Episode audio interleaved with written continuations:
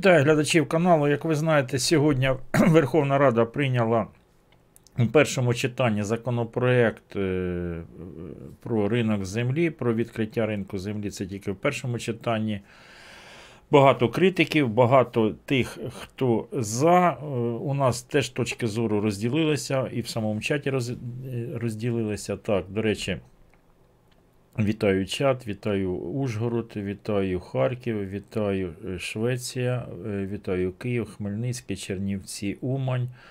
Е, пише, деньги не скинув, ну лайк поставив. Лайк поставили і, скиньте посилання у соцмережі, що йде стрім. За це теж буду дякувати. Так. Вітаю патріотів Харківщина, Запоріжжя, Буенос-Айрес нас дивиться. Вітаю е, Буенос-Айрес, Біла Церква, Лутугіна, е, так, Гуляйполе, Харків, Мадрид. Е, Українська донат-система нас вітає. Україномовна донат-система, до речі, весь час я хвалю розробників, які розробили українську донат-систему. І дякую глядачам, які порадили її поставити. Мені е, дуже сподобалося, як зачитує робот текст. Е, ну, Майже без зауважень. Для робота це дуже, е, дуже важливо. Так, Луцьк, Вінниця, Чернігів, Харків, Здолбунів, Черкаси. До речі, хочу подякувати вчорашніх два глядачі через українську донат-систему задонатили це Гриша Шпондер. Я так розумію, що Шпондери вже є, і він е, взяв нік Шпондер. Гриша Шпондер, дякую особисто Гриші Шпондеру. І Трампу з Пилипчі. Теж дякую за допомогу каналу. Сьогодні до Верховної Ради навіть свиню принесли, чи це кабан, чи свиня в труні. Багато фото було, ви всі бачили. Люди Такий перформанс був біля Верховної Ради, е, люди мітингували. До речі, я, ви знаєте, що я за ринок землі, але я повністю згоден з тими людьми, які прийшли, тому що потрібно контролювати. Якби ми не контролювали владу, то вони б не приймали законів, Бог зна, що б вони наприймали. Вони і зараз наприймали те, що мені не особливо подобається. Коли ми спілкувалися з вами, і у нас не один був стрім присвячений ринку землі.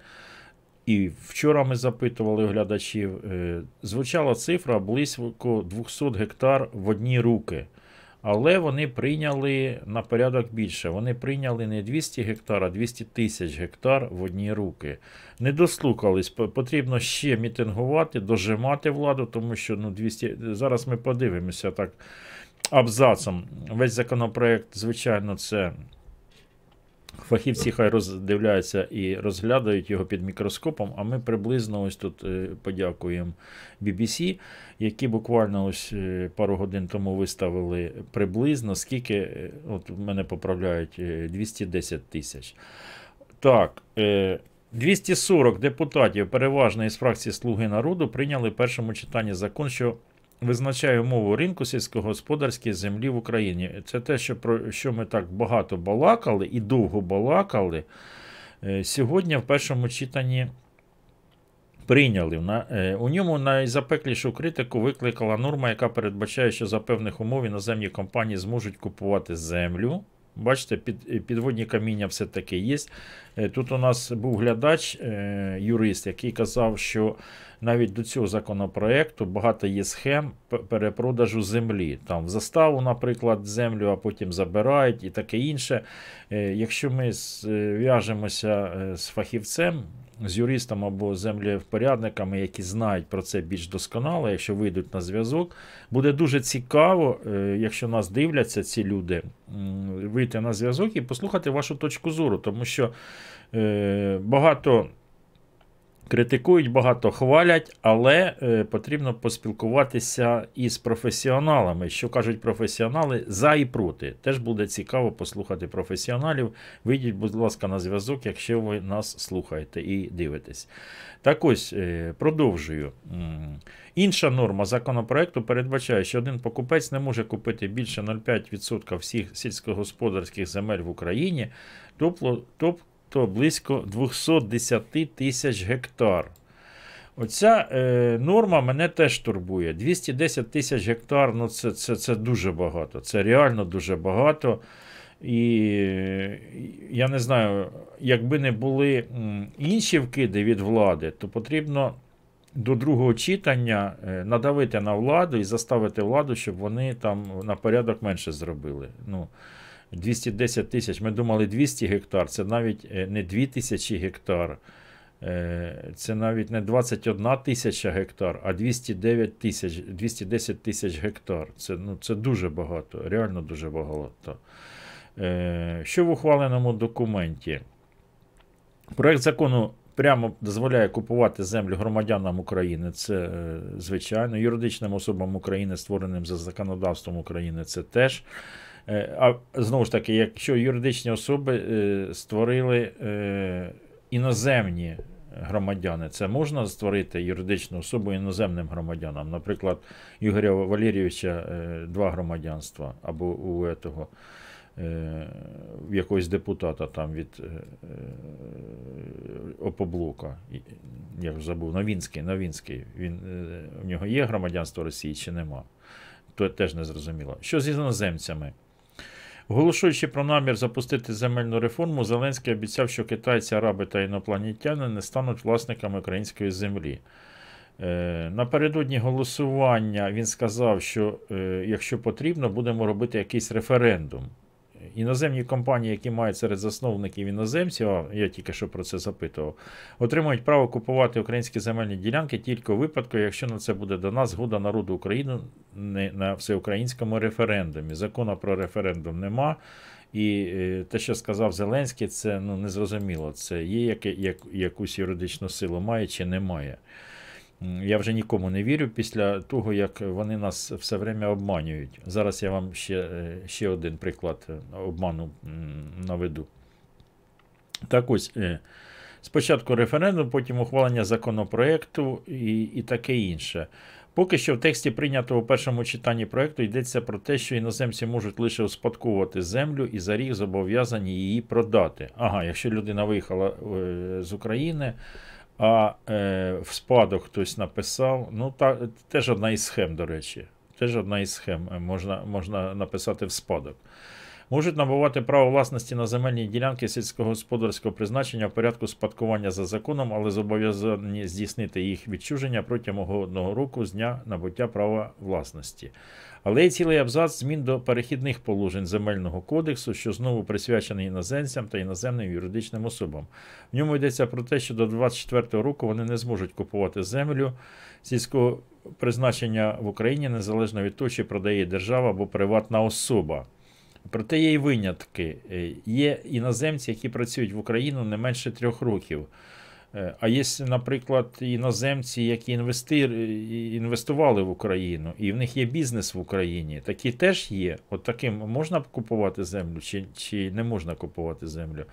Аграрні підприємства, власниками чи кінцевими бенефіціарами, яких є іноземці та які працюють в Україні понад три роки і орендують землю після того, як закон набуде чинності, зможуть цю землю купити. При цьому, як нинішні орендарі, вони згідно з цим же законом матимуть переважне право на покупку землі.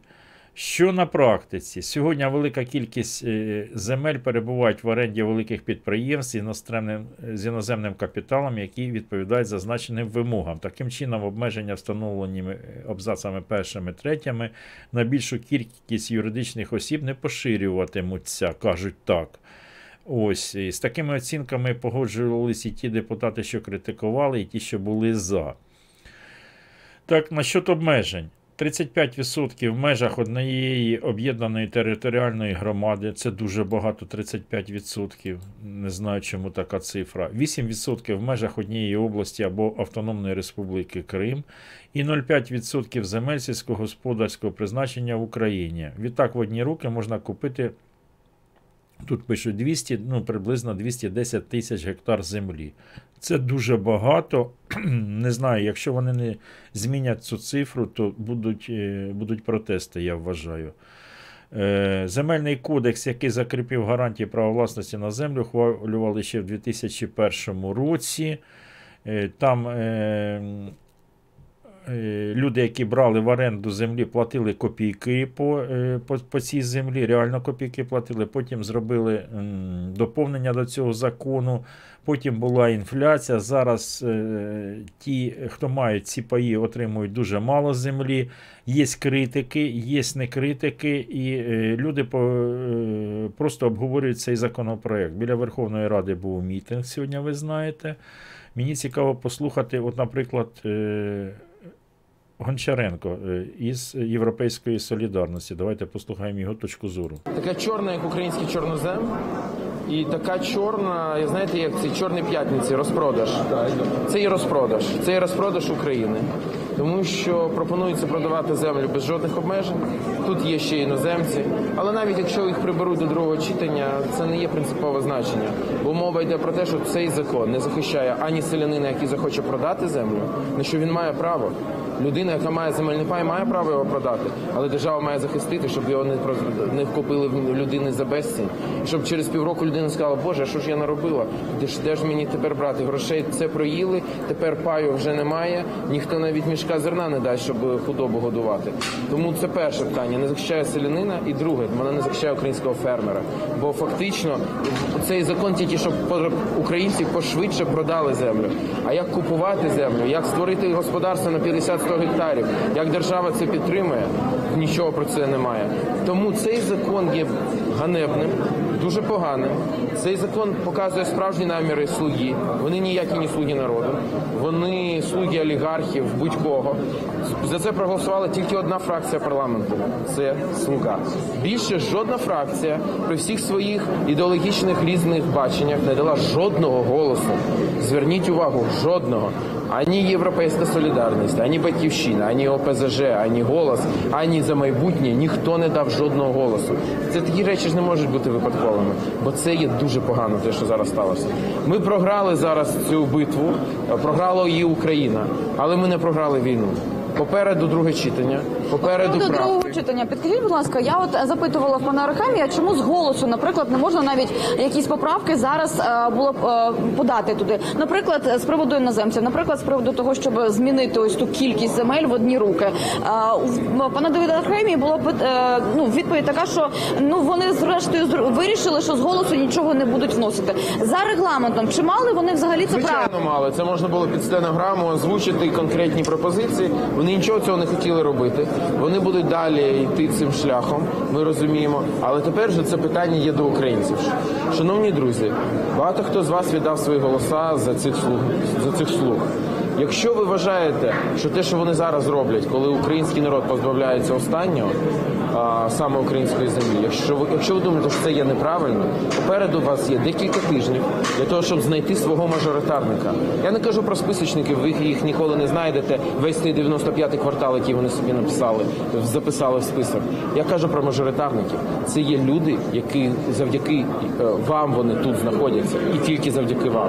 Знайдіть їх і поясніть їм, що те, що вони роблять, це є зрада України, це є знищення нашого майбутнього.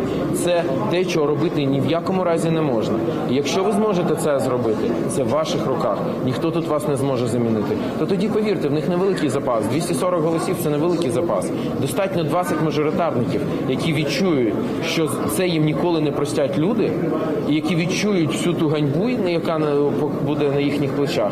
І тоді цей закон в тому вигляді, як вони його просувають, не пройде. Тож тепер це є завдання для всієї України. Пане Олексію, ще одна тема, досить резонансне питання. От нещодавно, буквально годину тому, з'явилася інформація е, інтерв'ю пана Коломойському Нью-Йорк да, Таймс. да, І да, там, да. от власне, вже- пропозиція. е, А скажіть, будь ласка, а хто подивився, я ролик зробив про пана Коломойського на каналі Київська Русь і виставив цей ролик. Там дуже мало переглядів, всього три тисячі. Мабуть, е, тільки половина. Зараз я вам нагадаю основне, що там є.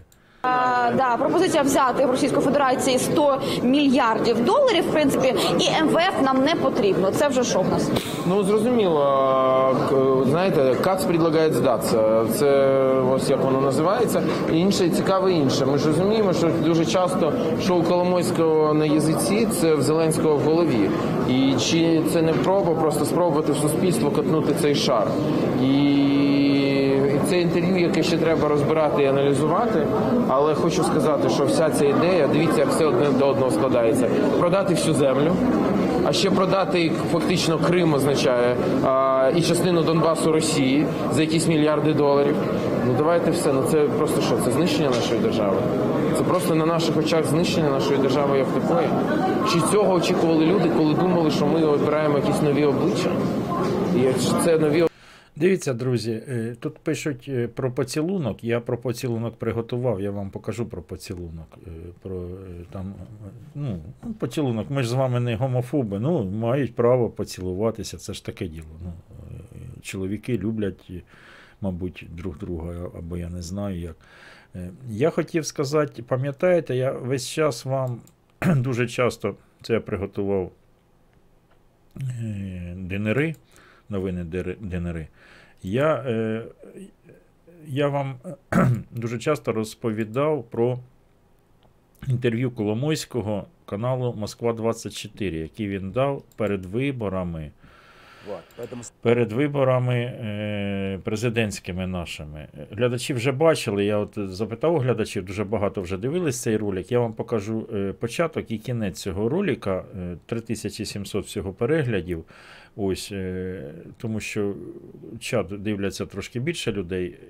Просто нагадаю, нагадаю те, що навангував тоді, навангував Жириновський. Ось начало ролика.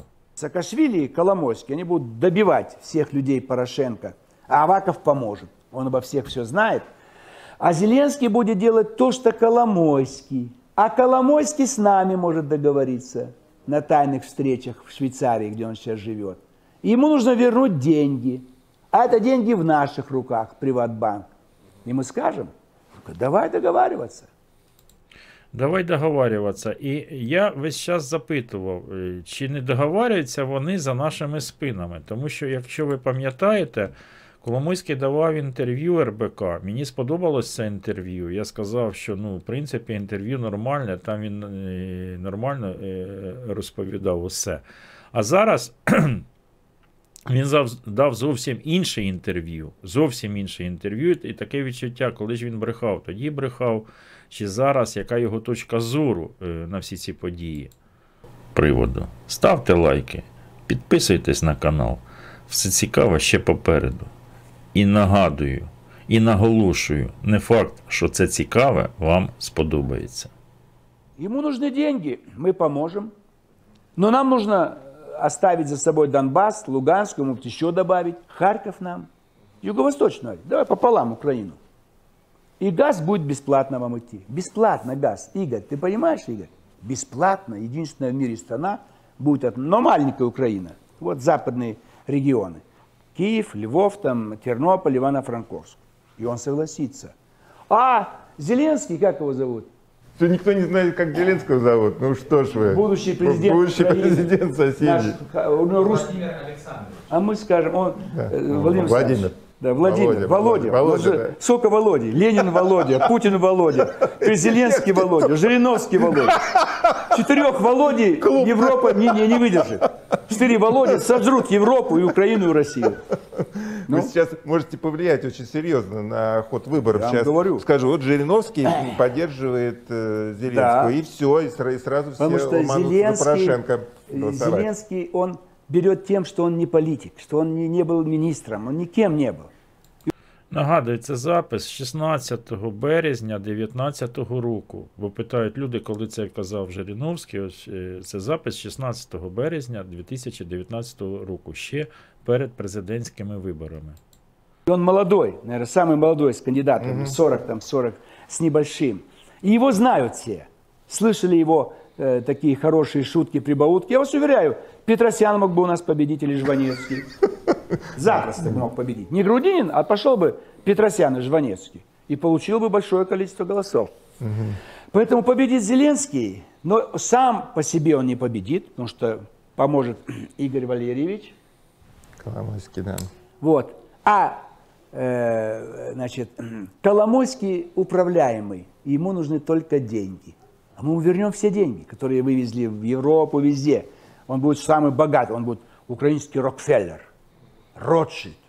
И марионетка сидит в э, кабинете президента. И Москва никаких опасностей нету. Спокойненько 5 лет будут управлять, и все. Может, на второй срок пойдут 10 лет. Но нужно отдать юго-восток России. И никаких больше рисков для войны. И оставшейся Украине газ бесплатно. И он понизит цены для всего населения, и все бабушки, и все бедные будут хлопать. Ой, Володя, Володя, спасибо тебе. Газ бесплатно, свет два раза ниже, хлеба полно, лекарства есть, с Москвой мир. Все, 10 лет будет управлять. Коломойский. Потом вместо Зеленского, у них, по-моему, ограничений нет. Там уже несколько сроков. Все. Вот вариант. А Зеленский будет делать то, что Коломойский. А Коломойский с нами может договориться на тайных встречах в Швейцарии, где он сейчас живет. И ему нужно вернуть деньги. А это деньги в наших руках, Приватбанк. И мы скажем, давай договариваться. Ему нужны деньги. Давай Мы договарюватися, зрозуміли, да? Давай договарюватися. Це про те, що е, сьогодні е, всі засоби масової інформації, і українські, і е, з Федерації, всі пишуть, е, що Коломойський запропонував відвернутися від Міжнародного валютного фонду в сторону Росії. Таку заяву Коломойський зробив напередодні візиту МВФ в Україну, і це е, опублікувала York Times. Нью-Йорк Таймс в оригіналі. Я скину посилання в чат. Нас дивляться громадяни різних держав, які і е, проживають в Штатах, наприклад, або е, є громадяни, які у нас е, перше джерело можуть е, прочитати. От Нью-Йорк Таймс стаття. Ігор Коломойський. І чому вони беруть інтерв'ю Ігоря Коломойського? Тому що вони зрозуміли, що брати інтерв'ю у Зеленського ну, безрезультатно. Якщо ви хочете взнати про міжнародну і внутрішню політику е, держави Україна, то потрібно брати інтерв'ю у Коломойського. Ігор Валерійович вам розкаже. Е, І ми можемо дивитися по тому, що він розказує, як у нього міняється е, внутрішня і зовнішня політика нашої держави. Тому що е, спочатку він казав одне, потім казав інше. Ну, от зараз перед самітом, перед самітом в нормандському форматі він каже таке, що потрібно договарюватися. І коли, е, коли оптимісти, наприклад, ми спілкувалися з вами з блогерами, які є оптимісти, вони дивляться і кажуть, що е, Зеленський поїде і всіх там розведе. Тих всіх волкодавів. Він приїде, скаже отак і отак. От вони не, не хочуть там по українським законам, не хочуть робити вибори під українським прапором. Е, Йому е, я кажу, наприклад, свої аргументи, що Путін достане мінські домовленості, скаже мінські домовленості, які підписував Порошенко е, у лютому 2015 року, а ви їх не виконуєте. До речі, по мінським домовленостям. У мене теж е, зустріч була в чат-рулетці, там з одним е, видно конторський, який так от мінські домовленості, зміни до Конституції, 11 пункт і таке інше. Але ніхто чомусь, і навіть я якось так, знаєте, про мінські домовленості. Е, Мінські домовленості були підписані в лютому і закінчувались вони у 2015 році. Чому вони про ці мінські домовленості і ми е, попадаємо в цю саму пастку? Я маю на увазі держава Україна, і якісь там, е, як виконати ці мінські домовленості, формулу Штанмаєра там і таке інше. Е, Мінські домовленості пропали в 2015 році. Там е, останній срок був термін виконання в 2015 році, там вибори, потім контроль над е, кордоном і таке інше. Їх ніхто не виконав. Росія не виконала свою частину, Україна, раз ви не виконали свою частину, ми не внесли законопроекти по зміні до Конституції, е, тому що немає ніякого контролю над кордоном. Вони кажуть, контроль над кордоном після того, як ви зміните Конституцію. Коротше, все воно зайшло в глухий кут, і мінські домовленості зараз не працюють. Зараз потрібно робити нові мінські домовленості, якщо це буде, якщо це правда, і зараз е, виманюють Зеленського. Зараз сам Зеленський хоче поїхати на Мінськ, е, ну зараз не Мінськ, а нормандський формат. Так? Е, може, можуть там в нормандському форматі підписати так званий Мінськ 3. Можуть таке зробити чи не можуть? Ми не знаємо, тому що концепції, як буде діяти держава Україна, немає. Коломойський заявив, що потрібно договарюватися. Подивіться, будь ласка, ролик, я там повністю зачитав інтерв'ю в переводі. Інтерв'ю в переводі New York Times. Я повністю зайшов на перше джерело, скористався Google переводчиком. Там я зауважив, що трошки неправильно Google переводчик перевів, тому що робот переводив це зрозуміло. Ось. Але я повністю пройшовся по цьому інтерв'ю. І це, якщо це правда, якщо це правда перед зустрічю це інтерв'ю, а в мене немає е, ніякої, е, ніякого сенсу не довіряти York Times, розумієте? Е, то, е, то тоді це просто жах. Знову ж таки, якщо б я був песимістом, і я був на, е, на тій стороні або на стороні Зеленського, я б сам би зараз Гриші Макіївському або Сергію Івановичу сказав би, це хитрий ход. Це ход навмисно сказав Коломойський. Він убиває тут зараз одним, одним оцим інтерв'ю трьох, е, три, трьох ворогів, так скажемо, або три, три, зразу задачі вирішує. Або, або, мабуть, не три, а може навіть і більше. По-перше, Марк на зв'язку. А, Марка на зв'язок пишуть. Так ось. Е, А я вам за Марка зараз відповім. Дивіться, я зараз. я з Марком вже спілкуюсь, я знаю його точку зору, знаю його приблизно, що він скаже. Я вам відповідаю за Марка. Дивіться, е, з приводу Коломойського. Перше, коли він каже, що е, е, 100 мільярдів доларів. Де наш York Times? Ось York Times. Та що ж таке? Я копіювати. Копіювати. І я вам запущу ставити і перейти на New York Times. Зараз вони переведуть нам. Так. Ось New York Times. Е, так, е, в захист Коломойського, наприклад. Або е, щоб, щоб Марк, от, до речі, Марк, я зараз буду за тебе казати, якщо ти мене послухаєш, правильно я кажу за оптиміста чи неправильно? Тут йде прелюдія, що було спочатку Коломойський захищав Україну і таке інше. А потім е, тут про Приватбанк іде, що е, Приватбанк е, ліз... націоналізував, як Коломойський уїхав з України і таке інше. Вся предісторія, яку ми з вами знаємо. Ось, а потім. Потім питають у Коломойського. Коломойський каже про Трампа, що якщо б він був президентом України, він би розслідував е, про Байдена там чи про те, що Трамп просив. Російські танки будуть розміщені возле Кракова і Варшави, сказав он. Ваша НАТО буде загрязняти свої штани і покупати памперси. Ну, типа, ваша НАТО е, обділається, якщо е, російські танки будуть біля Кракова. Е, признаки того, що е, влияние Коломойського росте е, на президента, це вже каже York Times, вже не просто якийсь блогер вам каже. Господин Коломойский сказал, что он лихорадочно работает над тем, как закончить войну, э, но он разглашал, отказался разглашать детали, потому что американцы все испортят и помешают. Сказал, що по-прежнему намерен вернуть себе право власності на Приватбанк. Це він все заявляє е, York Times. Е, Коломойский отверг сообщение о его скрытом влиянии на правительство господина Зеленського. Ну, це е, я на нього, він сам по собі, він і самі по собі. Але знову ж таки, я тут е, зверну вашу увагу, що е, Коломойський, якщо не має ніякого впливу на Зеленського, то чому він лихорадочно працює над тим, як закінчити війну? От реально, да? теж не зрозуміло. Е, і е, таке інше. Чому Коломойський це все сказав?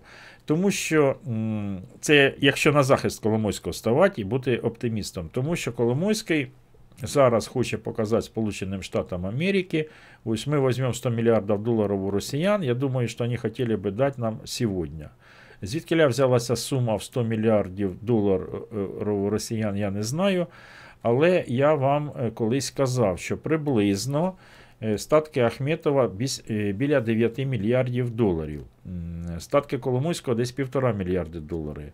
Е, Якщо Коломойський планує заробити за 5 років приблизно, е, щоб у нього статки були біля 9 мільярдів, десь приблизно 8 мільярдів доларів він е, може заробити, то е, ризикуючи оцим нормандським форматом, ризикуючи кар'єрою Зеленського, йому потрібно попросити ну, десь на порядок більше. Тому що реально, якщо він.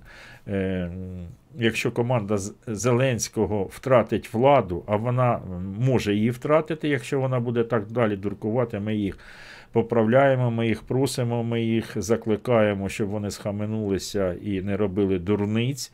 Е, Може вони і схаменуться, я не знаю. Але якщо вони нароблять дурниць і буде зрада державних інтересів нашої держави, то може статися таке, що, наприклад, буде зустріч з Яником, так? Втечуть до Яника або кудись інше. І він не заробить цих е, не, то, що е, 8 мільярдів, а навіть е, е, іншої суми. Так ось, щоб себе обезпечити, яку суму можна було попросити у росіянських федерастів, тому що є великий ризик не досидіти 5 років до кінця сроку. І ось дивіться, е, озвучена сума 100 мільярдів доларів у росіян. Це для держави Україна. Приблизно для держави Україна 100 мільярдів доларів. Якщо порахувати, що приблизно половина грошей крадеться, то е, сума, сума зділки можна ну, приблизно з натяжкою е, десь біля 50 мільярдів доларів. Це за урахуванням тим, що вкрадеться половина. Е, Ну, приблизно так. Не я озвучив цю суму. Дивіться, 100 мільярдів е, це сума Зеленського. Е, Ага, 100 мільярдів це сума озвучена новинами 2015 року, як втрати України при втраті території, сума підрахована ООН. А, ось звідкиля взялася ця сума. Дякую.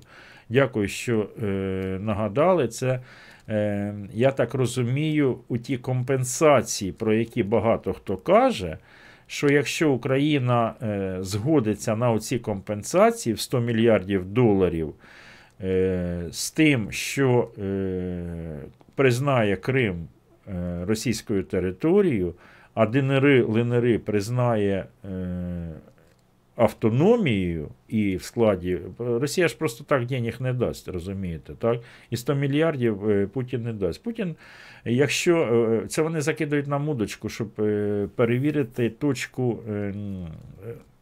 Перевірити реагування суспільства. Як суспільство зреагує на суму 100 мільярдів доларів. Сума в 100 мільярдів доларів дуже величезна. Але якщо це ж було е, по цінам 2015 року, ООН, якщо це правда, що е, прорахував ООН, зараз ця сума може піднятися е, на порядки, е, розумієте, так? Тут що пишуть, Е, е, 100 ярдів не просто так, плюс Донбас в Україну, плюс забить про Крим, плюс вода в Крим, плюс газові мутки. Так. І плюс те, що зробити автономію, поміняти Конституцію, і, е, як казав тільки що нам Жириновський, е, повністю Юго-Восток потім так, ну, згодом, так?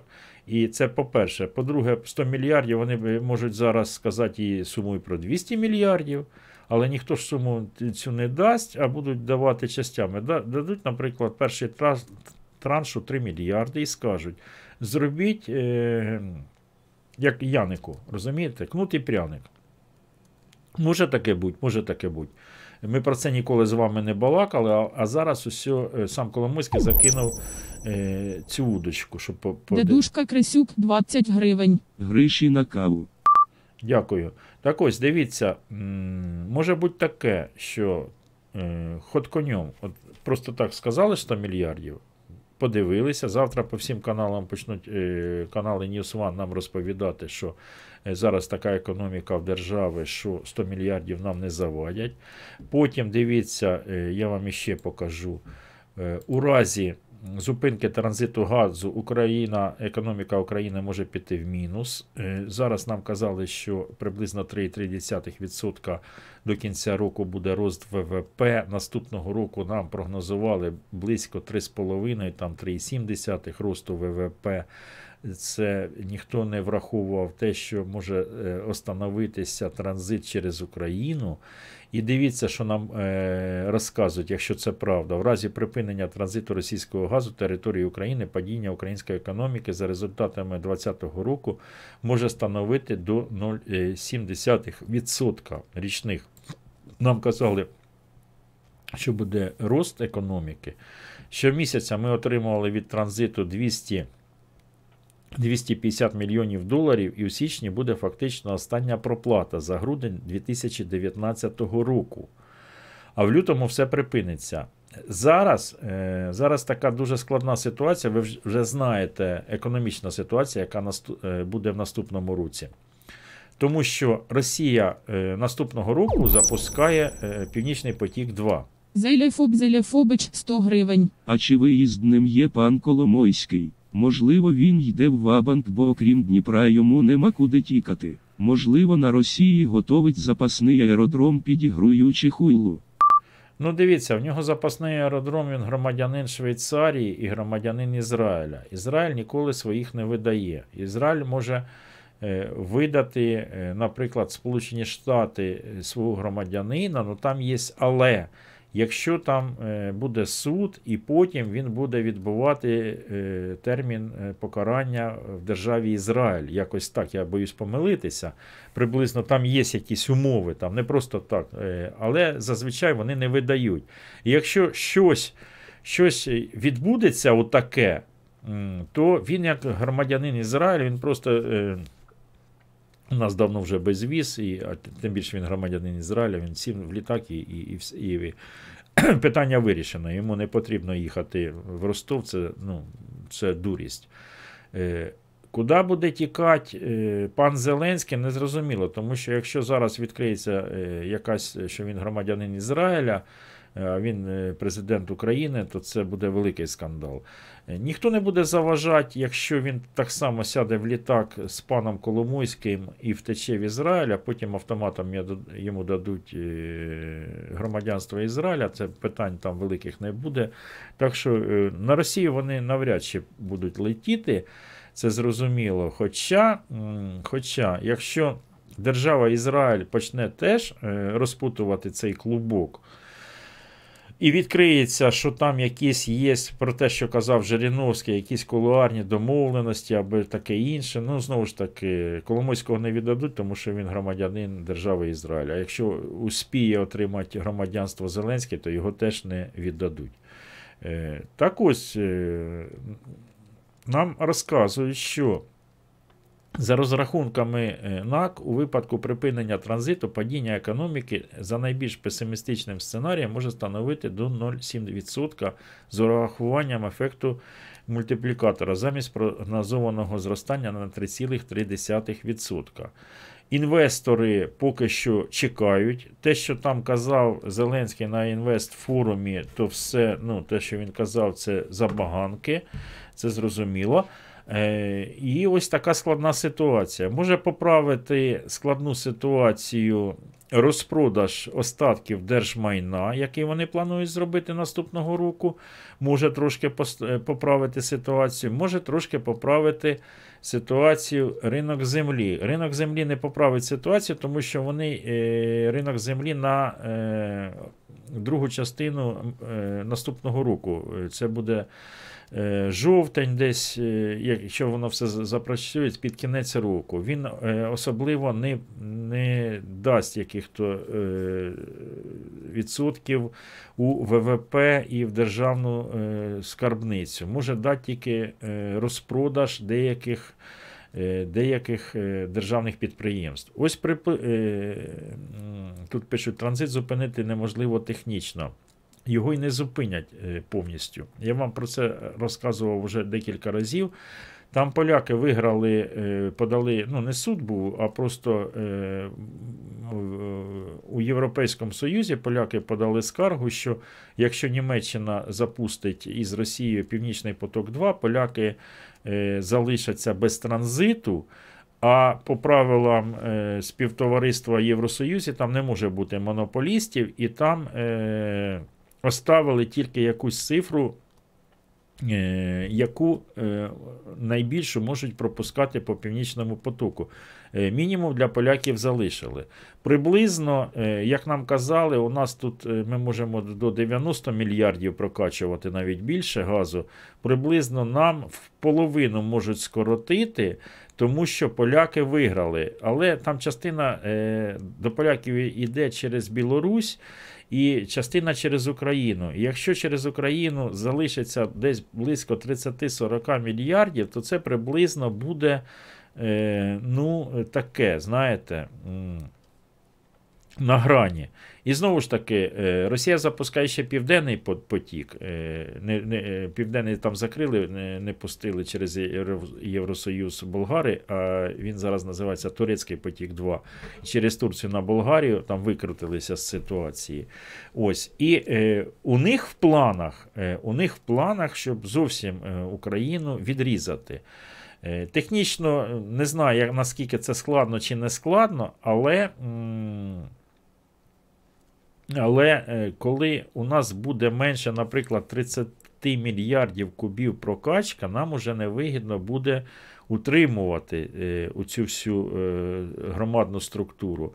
І собівартість газу для внутрішнього споживання виросте ну, в рази. Розумієте? Тому що дуже дорого буде. Зараз ми за що транзита дуже покриваємо багато і обслуговуємо цю систему. А обслуговувати таку здорову систему тільки для внутрішнього споживача буде дуже невигідно. І вони, е, вони цим хочуть е, поставити Україну фінансово на коліна, що нам це невигідно, і потрібно шукати якісь джерела. І один із джерелів ось е, закидають нам вудочку пан Коломойський, що типа, от, а дивіться, ось 100 мільярдів на ровному місці. Ми тому отримуємо кожного року приблизно 2,6-2,7, 3 мільярда не отримуємо на е, прокачки газа, на транзиті газа. А тут цілих 100 мільярдів. Зрозуміло, 100 мільярдів е, зараз ніхто не дасть. Будуть, е, знаєте, як морковкою показувати отак впереді морковку, 100 мільярдів, зробіть оце, дамо пару мільярдів, зробіть оце, дамо ще пару мільярдів. Е, вони держбюджет е, зверстають під те, що Росія буде е, нас е, підкармлювати. Росія бабах е, колись не підкормила, і бюджет е, починає е, тріщати по швам, народ виходить на вулиці. Ну і знову ж таки фінансова пастка. Е, Я вважаю, ні в коєму разі е, всі домовленості, що ми з ними домовлялися, приходили нам тільки боком. Е, Ці 100 мільярдів, про які каже пан Коломойський, ні в коєму разі ніяких контрактів, договорів і таке інше не підписувати. Ці 100 мільярдів, а може більше 100 мільярдів, тільки подавати позови до міжнародних судів і отримувати, хай не е, наступно, тому що позови будуть е, там роками йти, це все зрозуміло. Ось так само, як пам'ятаєте, Путін сказав. Давайте обнулимо наші взаємні претензії по НАТ Нафтогазу. Ви не будете проти Газпрому висловувати нам претензії, а ми е, вам може, може підписуємо на три місяці контракт. Ну, приблизно. Е, Путін таке пропонує. Знову ж таки, ніяких е, домовленостей. Подали е, там якісь позови є, там 2 мільярда, 3 мільярди. Хай вирішують свої проблеми з міжнародними судами. Або платять, або не платять, це їх проблема. Так само, як вони не виконали рішення міжнародного трибуналу по е, морякам. Е, По морякам вони виконали, тому що вони їх віддали. Як вони віддали для міжнародного трибуналу, неважливо.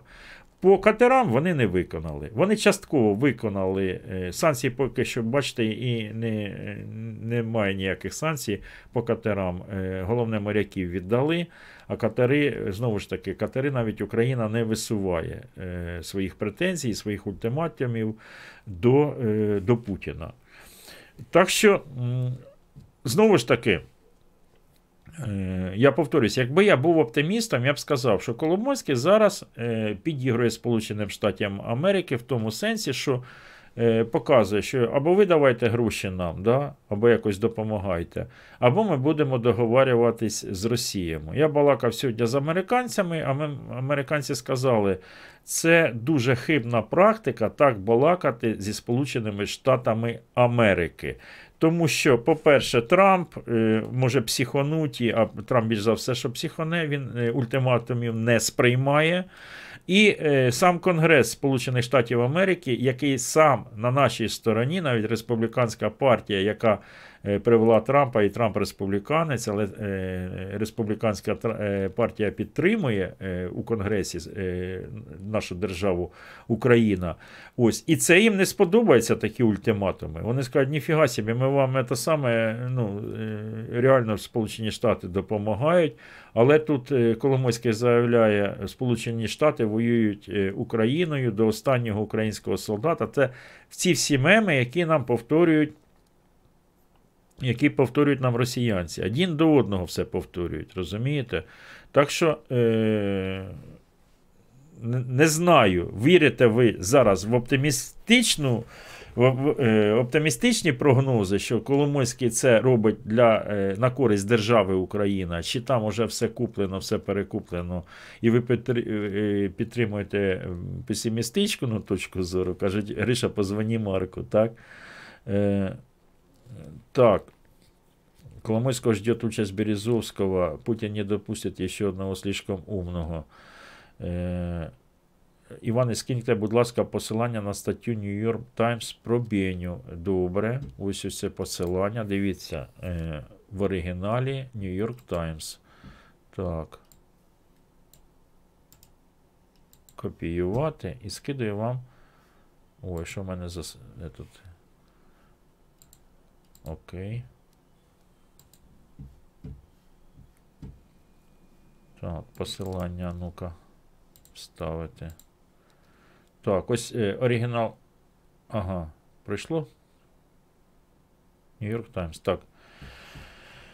Марка в студії, будь ласка. Я вам скажу за Марка. Марк скаже, що а, що, а що делать? Надо перед, перед встречей з Путіним закинуть йому удочку, що ми готові договарюватися, що ми от прозондірувати почву про 100 мільярдів, тому що цю суму, як мене тільки що поправили е, глядачі, що це ООН порахував, так, чи готова Росія е, може піти на якісь е, компроміси да, е, з цими 100 мільярдами, а- Росія, будьте впевнені, придумає якийсь варіант, щоб взяти Україну на крючок, а денег цих не дати. Частину якусь дати, а частину не, не дати. Ну, якось так. Так, що тут пишуть? Я не раз телефонував в прямому ефірі, не позорте, якісь у вас тут я пр- не то. Е, е, Звони Марку, народ просит, а ты народ так же, как э, Зепа э, игнорируешь. Нехорошо это. Марка в студію, будь ласка. Так, що в мене е, з, з Марком, я не знаю.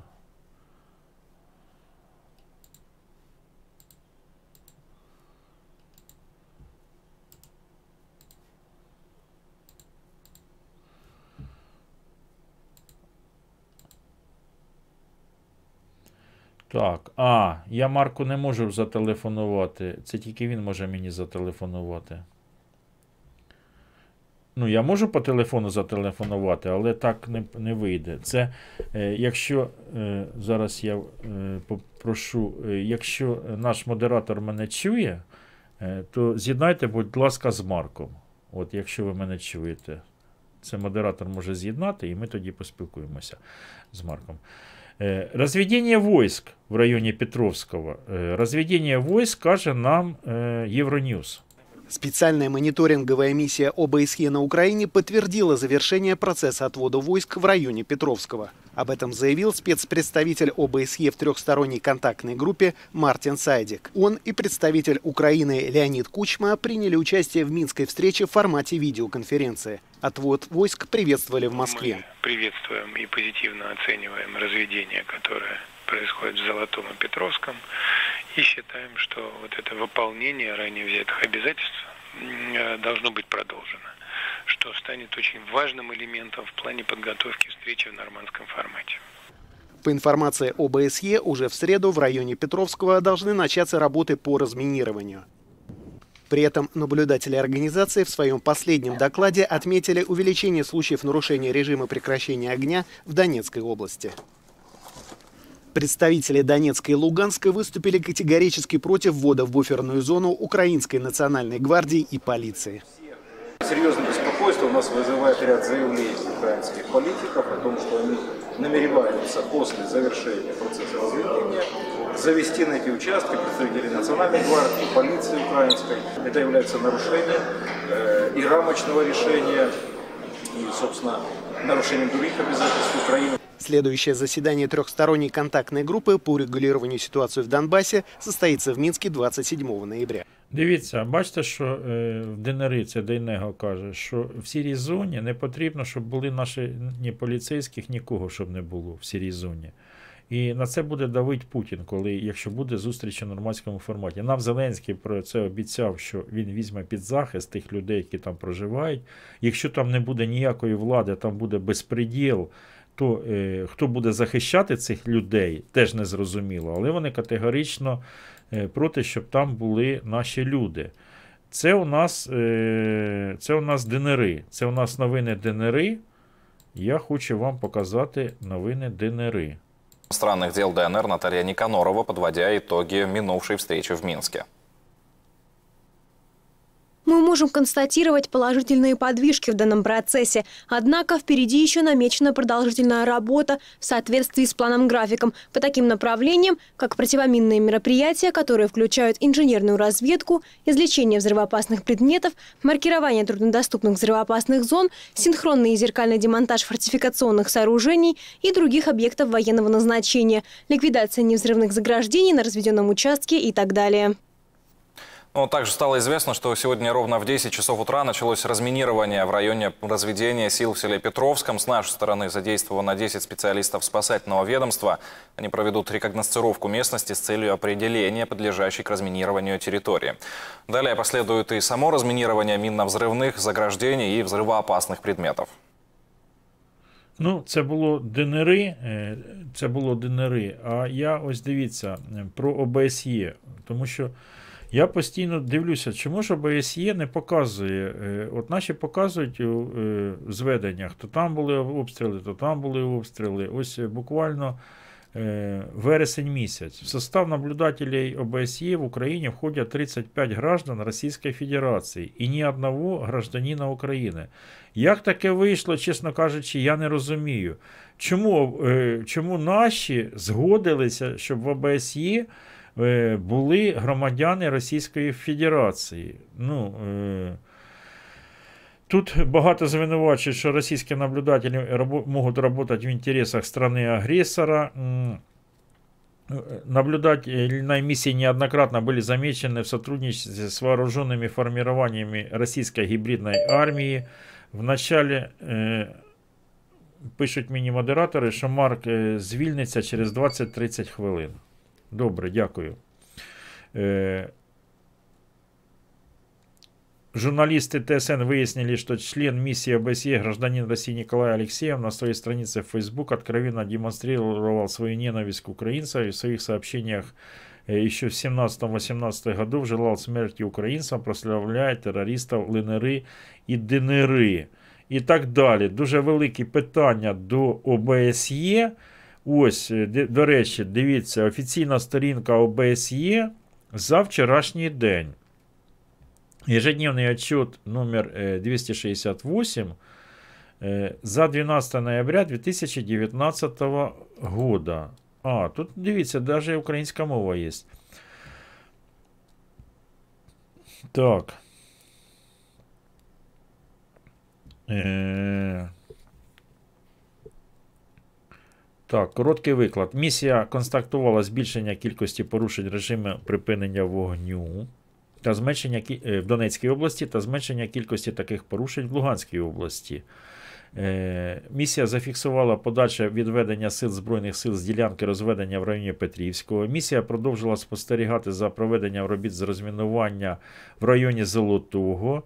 Е, В станиці Луганській місія продовжувала спостерігати за будівельними роботами. Е, Поблизу е, металіста в Луганській області відкрито вогонь із стрілецької зброї, що за оцінкою вівся в напрямку безпілотного літального апарата місії. Місія зафіксувала озброєння, розташоване з порушенням лінії відведення е, в районі Луганської області. Це в непідконтрольному районі. Місія далі сприяє забезпеченню функціонування Донецької фільтрувальної станції. Е, Місія спостерігала за акцією протесту спростовану ліквідації активів Української православної церкви Київського патріархату. Це там закривається на е, окупованій території. Обмеження свободи пересувних, пересування місії тривали, зокрема, на блокпостах е, на пі- непідконтрольних урядові Верхньошироківського та Металіста. І таблиця порушень режиму вогню. Таблиця порушень е, режиму вогню, е, камера місії. е, Камера місії, і тут фіксує е, снаряди. Так, ось тут 5 снарядів із зі східно північного сходу на захід. А, звідки ля, е, летіли. Снаряд, вибух, вибух, розриви, вибух, спалах дульного полум'я, камера Донецької фільтрувальної станції, 15 кілометрів на північ від Донецька. І ось е, офіційні, е, офіційні звернення місії, то тут багато, е, тут багато обстрілів. Тут реально багато обстрілів. Так, тут уже пішли між собою якісь сперечання. В Дагестані жінки атакували Газпром, я цю новину бачив. Е, Мені кажеться, що в Європі глибоко наплювати на Україну. Я вам про це казав. Я вам про це казав давно, що в Європі е, завдяки тільки нашій дипломатії, е, яка була, підтримували Європу в тонусі. Зараз, якщо ми припинимо цю роботу, то я не знаю, чим це може закінчитися. Так, про транзит газу я вам сказав. Про ринок землі е, я вам сказав. До речі, е, дуже проти е, різні точки зору.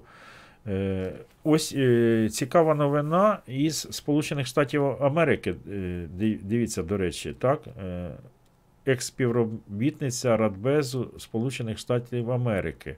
У своїх свідченнях у справі імпічменту Дональда Трампа, колишня старша директорка з питань Європи та Євразії Ради національної безпеки Фіона Гіл розповіла про намагання Росії вирішити зі Сполученими Штатами Америки українське питання за рахунок Венесуели. Це е, сепаратні домовленості там якось. Е, і зараз вони йдуть. Думаєте, зараз немає ніяких сепаратних переговорів. Фіона Гіл згадує, що події, пов'язані з формуванням тіньової американської політики щодо України, почалися тоді ж, коли в Венесуелі тривали заворушення. І в той конкретний момент росіяни давали дуже помітний сигнал, що хочуть якоїсь дивної домовленості про обмін Венесуели на Україну. Ми вам Венесуелу, а ви нам Україну. Іншими словами, якщо б ми хотіли тримати Росію подальше від нашого двору, бо вона вже вислала кількасот спецслужбовців для захисту уряду Венесуели і попередження військового втручання Сполучених Штатів Америки, то в той же час вони, Росія, мали б свою версію подій. Мовляв, ви, США, самі на вашому дворі, на нашому дворі в Україні, ну, типа, да, вона додала, що Рада нацбезпеки США доручила їй передати Росії, що такі домовленості є неприйнятними. Фіола Гіл дала свідчення е, перед Конгресом в межах розслідування щодо імпічменту Трампа 14 жовтня. Стенограму її допиту виклали відкритий виступ 8 листопада. Ось такі новини були зі Сполучених Штатів Америки. Про Коломойського е, я не знаю, як е, реагувати на це. Ви оптимісти чи ви песимісти. Я зараз включу прямий ефір. Тільки, будь ласка, е, будь ласка, без. Без таких е, жорстких е, виразів е, бережіть канал, тому що зараз YouTube дуже лютує і YouTube дуже уважно дивиться за контентом, щоб не було ніяких таких ні дискримінаційних висловлювань, нічого. Так. Ага, є телефон прямого ефіру. Я, е, я просто дивіться, як ви вважаєте, Коломойський е, оцим своїм інтерв'ю е, заставить Сполучені Штати якось змінити свою політику? Чи на, навпаки, Сполучені Штати психу, е, психонуть вони, вони не люблять, коли з ними розмовляють е, якимись там ультиматумами, що ось ви такі сякі, ви, використовуєте державу Україна для тиску на Росію. Ну, зараз Коломойський повторив те, що нам повторюють на всіх федеральних каналах приблизно, так? Е, І знову ж таки, поки в нас я реаліст, я мовчу. Е, Блін, одна новина краща другої. Я вже нормально спати не можу. Коли такого подонка несуть на вилах? Психолог порадив, поки не дивитись новини про Україну. А що психолог вам порадить е, про канал Київська Русь новини або Київська Русь прямий ефір? Дивитись чи не дивитися? Дякую, 73%. Ви це зробили разом. Так, добрий вечір. Як вас звуть і звідки ви? Так, що у нас за проблеми зі звуком? Ага, появився звук. Вітаю Алло. вас. Сергій Іванович, доброго вечора. Доброго вечора. Вимкніть у себе е, в телевізорі звук. Чи ви... Є, є луна зараз, зараз, хвилиночку. Я вибачаюсь таке. Арсен нагадаю, перший полк Луганського. Угу. Стосовно Коломойського і всього ц- того, що виходить. То, що ви там задали питання, стосовно, що він зможе залякати чи не зможе залякати, нормально чутно мене, так? Так, так, зараз нормально, добре. Угу. Е, зможе він там вим- змусити е, США щось робити. Ну ви е, розумієте, хто такий Коломойський і США? Так, Це я- взагалі Він може нам зробити різні, медвежу різні. послугу, так. він, він не зможе взагалі щось вимагати від США, тому що його там він ніхто. Його пошлють як останню, ну приб'ють як останню комаху. Розумієте? так? 250 Е, гривень. Зараз це моє о, враження, що він зараз грає зовсім в іншу гру.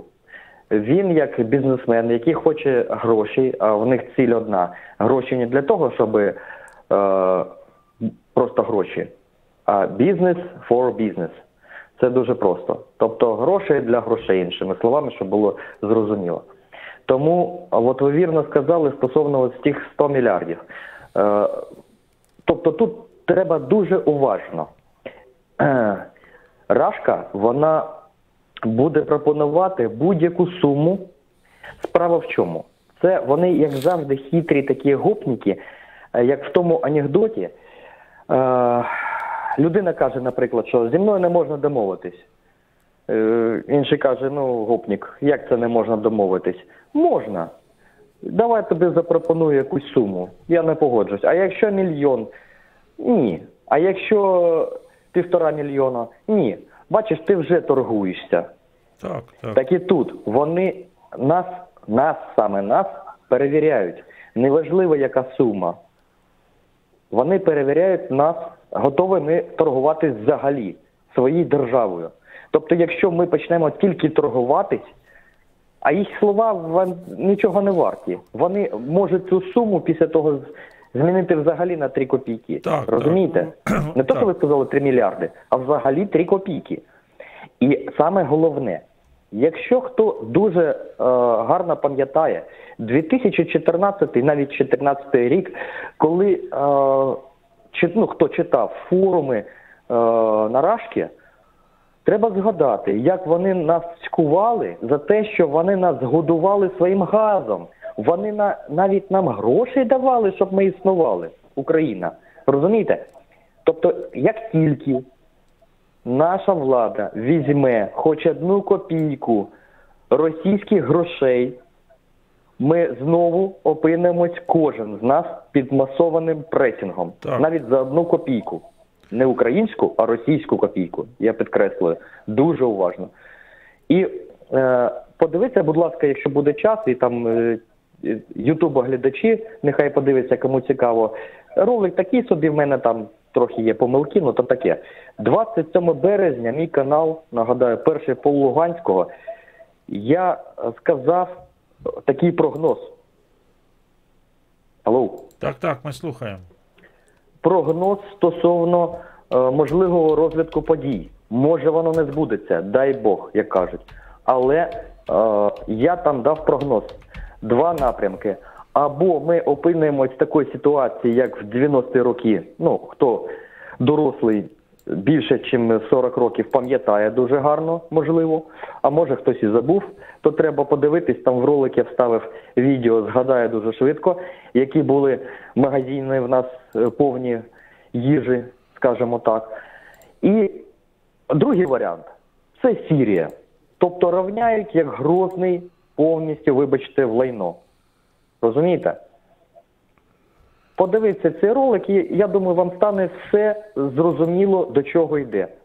Е, зараз ще інший такий момент. Е, хотів би тут е, деякі атовці в, минулому ветерани піднімають питання, чим нас зараз відволікають від дуже важливих проблем. Вже пут, плутаються. Хочу сказати і запитати, от ютубоглядачів, там нехай або відпишуться в чаті, неважливо. Е, з- по Києву, де е, Київводоканалом е, частково має навіть е, акції в теплоенерго нашому, так? Е, і електриці трохи має акції, саме Коломойські, почали робити е, борги. Вони, е, я от десь півтори години тому спілкувався зі своїм приятелем, він каже, нарахували мені якісь е, 400 гривень ну не за що. На ровному місці. Вони виросли, з'явився борг. Причому за опалення, а за опалення ми ще не сплачували, а борг з'явився. Ну ми ж всі борги закрили ще по весні, там хто, а хто там одразу закрив узимку. Розумієте? І те ж саме по воді присутньо. І отут в мене питання. Людей зараз збираються як на рашці просто так нагнути по повній програмі, як кажуть, копійкою влупити, щоб ніхто не думав взагалі про політику. Тому що якщо уважно передивитись канали, е, інформаційні блоки, то жодного слова про Коломойського, про ті 100 мільярдів нема. Тільки всі розмовляють про оцю землю. Е, Розумієте, співпадіння, не думаю, як кажуть по Фрейду. Зараз саме так роблять от, е, атовців. Е, вже справи повідкривали, вже написали, але мені ще не написали саме які справи, номери і стосовно чого. Проти волонтерів навіть. Розумієте? Тобто в мене вже питання. Е, зробити такий кіпіш нав- навколо ринку землі, то інша справа. але таким шумом закривають е, більш важливо. То що ринок не ринок, буде він чи не буде, який він буде, то таке. але під цей шумок тупо зільють без нашої участі Україну. Дякую. Ви розумієте? Дякую, Арсен. Марк Дякую. має своє бачення. Я маю своє бачення. Це моє імхо. Добре. У люди повинні уважно дивитись за всем, всеми такими важливими, саме важливими точками. Тому що зараз будуть, будуть бити тихенько, але дуже точно. Тобто або в артерію пах, або ж одразу в шию. Зрозуміло. Дякую за точку зору. Дякую, Арсен. Дякую. Так, будь ласка, всього найкращого, далі вас буду слухати. Добре. Ні, я згоден повністю те, що ми. Е, просто Арсен, бачите, ми почали за Коломойського, а тут е, воно все йде. Е, воно е, розривати ці всі події теж не, не можна. Це я згоден повністю. Тому що, пам'ятаєте, ми, ну я вже теж про це кажу 159 раз, що нас будуть е, змушувати реагувати, робити такі вброси, такі вкиди в суспільство, то одне, то друге, то третє, то четверте, і ми не зможемо реагувати постійно на те чи інше. Ми, от бачите, сьогодні про землю, люди вийшли про землю. І, до речі, правильно вийшли. Я, е, хоча я і е, підтримую. Підтримую е, те, що земля потрібно, щоб продавалася, але я повністю підтримую, як до нас ось телефонували із Польщі, там заборонили продавати землю іноземцям. Так? У нас, бачите, просто відтермінували до 2024 року, а потім е, референдум, таке інше. Але знову ж таки, мене не влаштовує, багатьох громадян не влаштовує, що в одні руки, щоб не було монополії. Тому що зараз он, монополісти домовилися про. про кодований сигнал. воно е, у всіх е, державах світу телебачення є платним. Я ось зі Сполученими Штатами розмовляв, там вони платять е, кожен місяць. Це зрозуміло. Але не зараз, коли йде інформаційна війна, проводити такі експерименти. Я розумію, що три е, медіахолдинга домовилися закодувати. Це змова. Це потрібно, щоб вирішував антимонопольний комітет. Ось е, цю змову. Добрий вечір. Як вас звуть і звідки ви? Добрый вечер. Добрий вечір. А я хотел поговорить с Сергеем Ивановичем. Я Сергій Іванович. Алло, алло. Алло. Да, я слушаю вас. А, извините, пожалуйста, но я себя не слышу в эфире. Щось у нас зі, зі зв'язком не, не слышу в ефірі. Е, так, е, до речі, коли ви телефонуєте, будь ласка, вимикайте м, свій ефір, тому що е, ви не повинні себе слухати, тому що буде е, наводка на канал.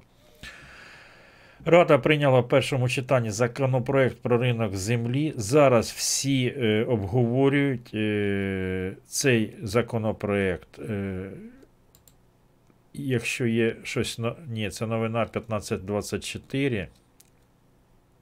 Підтримали тільки Слуги народу, це я просто повторююсь, так? Всі інші фракції е, не підтримали. Добрий вечір, як вас звуть і звідки ви? Добрый вечер, Сергей Иванович. Добрий вечір. Э, Я Житомирская область, меня зовут Светлана. Так, вітаю, Світлана.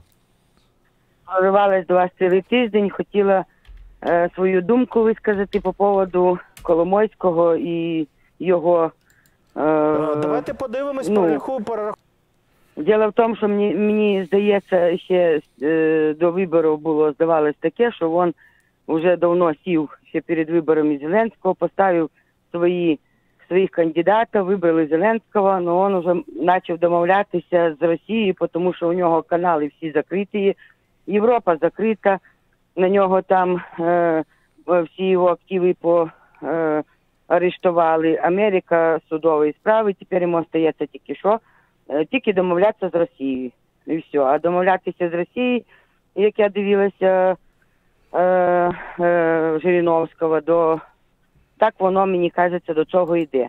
Що касається ринка землі, от е, я хотіла. Алло, ви мене чуєте? Так, ми вас чуємо, так. Да. Що касається ринку землі, то мені, допустимо, це все мор- мораторію, це зняття мораторія не подобається, тому що за цієї влади його, звісно, треба знімати, тому що ми дійсно вже відстаємо від других стран в цьому плані. Але е, не, не з цією владою, тому що е, мораторій знімається для кого? Для олігархів. Е, щоб зробити мораторій, зняти е, землі, треба спочатку е, реформувати е, суд- судову систему, не судову в першу чергу, а в першу чергу треба е, е, банківську систему, потім е, систему судову, а потім податкову систему, тому що у нас е, не вийде нашому селянину е, купити цю землю. Вот. І він не зможе її купити, тому що е, ставка по кредитам дуже висока. Як А, в Америці ну так, вона так. йде Потрібно там в цьому 3, закону- я 6, зрозумів 3, вас. Я Да. зрозумів. А у нас, тому що як викупить наш селянин, він не може викупити, наш фермер не може викупити землю, щоб е, розробляти її, виготовляти свою там, вирощувати свої е, ті от, е, культури, продавати, воно все буде збуток. Я, я зрозумів вашу точку зору. Я зрозумів. Судова, Зараз я... судова система теж треба реформувати, тому що якщо якийсь там спорний вопрос, то треба, щоб теж судова система працювала Ну, не я так, як зараз. Я зрозумів. Е, була не, не корумпована. І податкова система у нас теж ніяка зараз. Вообще Дякую. Дякую. Я зрозумів вашу точку зору. Дякую вам. От. Дивіться, я повністю згоден. е, Я повністю згоден е, з людиною. Дивіться, тому що е, принцип такий: е, якщо вони робили цей законопроект, це як доповнення і слушне доповнення. До речі, вона дуже грамотно все е, сказала, е, що е, потрібно в цьому законопроекті було прописати е, систему покупки цієї землі тим фермерам, які працюють. Хоча фермери там не бідні, це зрозуміло. Фермери не бідні, і ті люди, які е, продають паї, які не продають паї, а дають їм користуватися паями, це теж не бідні ну, ті фермери, які беруть ці паї. Але знову ж таки, з медіахолдингами вони конкурувати не зможуть. Е, Тут пишуть приблизно так, 2000 доларів. Ну тут земля буде по- по-різному коштувати. Е, Для, фермеру, для фермера, у якого який, е, в оренді у нього там 100 гектарів, то це невелика проблема купити 3 гектара пая. Там паї зараз 3 гектара, 6 гектар приблизно один пай. Е, То це він купить такий пай. Але в нього таких паїв багато в оренді. Він на них зараз заробляє кошти, і коли прийдуть е, агрохолдинги, яким дозволили купувати по 200 тисяч, мені казали фермери, що якщо у фермера е, є е, 100 гектар, то він уже мільйонер. То можете зрозуміти, якщо у фермера не 100 гектар, а 1000 гектар. А якщо не 1000 гектар, а 10 тисяч, а тут дозволили продавати 210 тисяч в одні руки. Е, отут е, я з жінкою, яка е, тільки що телефонувала, я згоден повністю, що сам ринок землі без е, реформи податкової, судової, фінансової. Е, Це передчасно. Тут я з нею повністю згоден, тому що е, фінансова система е, повинна бути якийсь е, державний банк, земельний банк по землі і е, фінансовий банк якийсь по землі, контрольований державою. Розумієте? Де е, фінанси будуть даватися в кредит тому ж фермеру або сільськоз- е, сільськогосподарському виробнику, або, наприклад, не фермер, або людина тримає паї, хоче купити в сусіда паї. Е, може таке статися. Це ж у нас ринок землі, ринок землі. Він хоче купити сусідній пай, а потім, може, як він купить ще два пая, три пая, він захоче стати фермером, якщо в нього буде 10 гектар. Мені колись знайомий розповідав, це було років, мабуть, ну не знаю, мабуть, років 10 тому. Е, Він розповідав, що в нього е, залишився йому пай е, в спадщину, там 4 гектара. У жінки пай, вони з села. У жінки пай залишився від тітки там і від батьків. І, е, і кум сказав: я тобі каже, у мене два паї, я тобі віддам, тому що я фермеру даю, а фермера там фермер пару тисяч гривень в- в кінці місяця тоді це було. Зараз кажуть трохи більше, чи 5 тисяч, чи 6 тисяч за пай дають грошей. І е, він назбирав там 20. е, е, Володимир Чернівці 50 гривень. За проїзд. Е, Він назбирав там більше 20 гектар. І 20 гектар ніколи не була людина фермером. Він просто наймав трактор, який орав е, в осінь е, землю.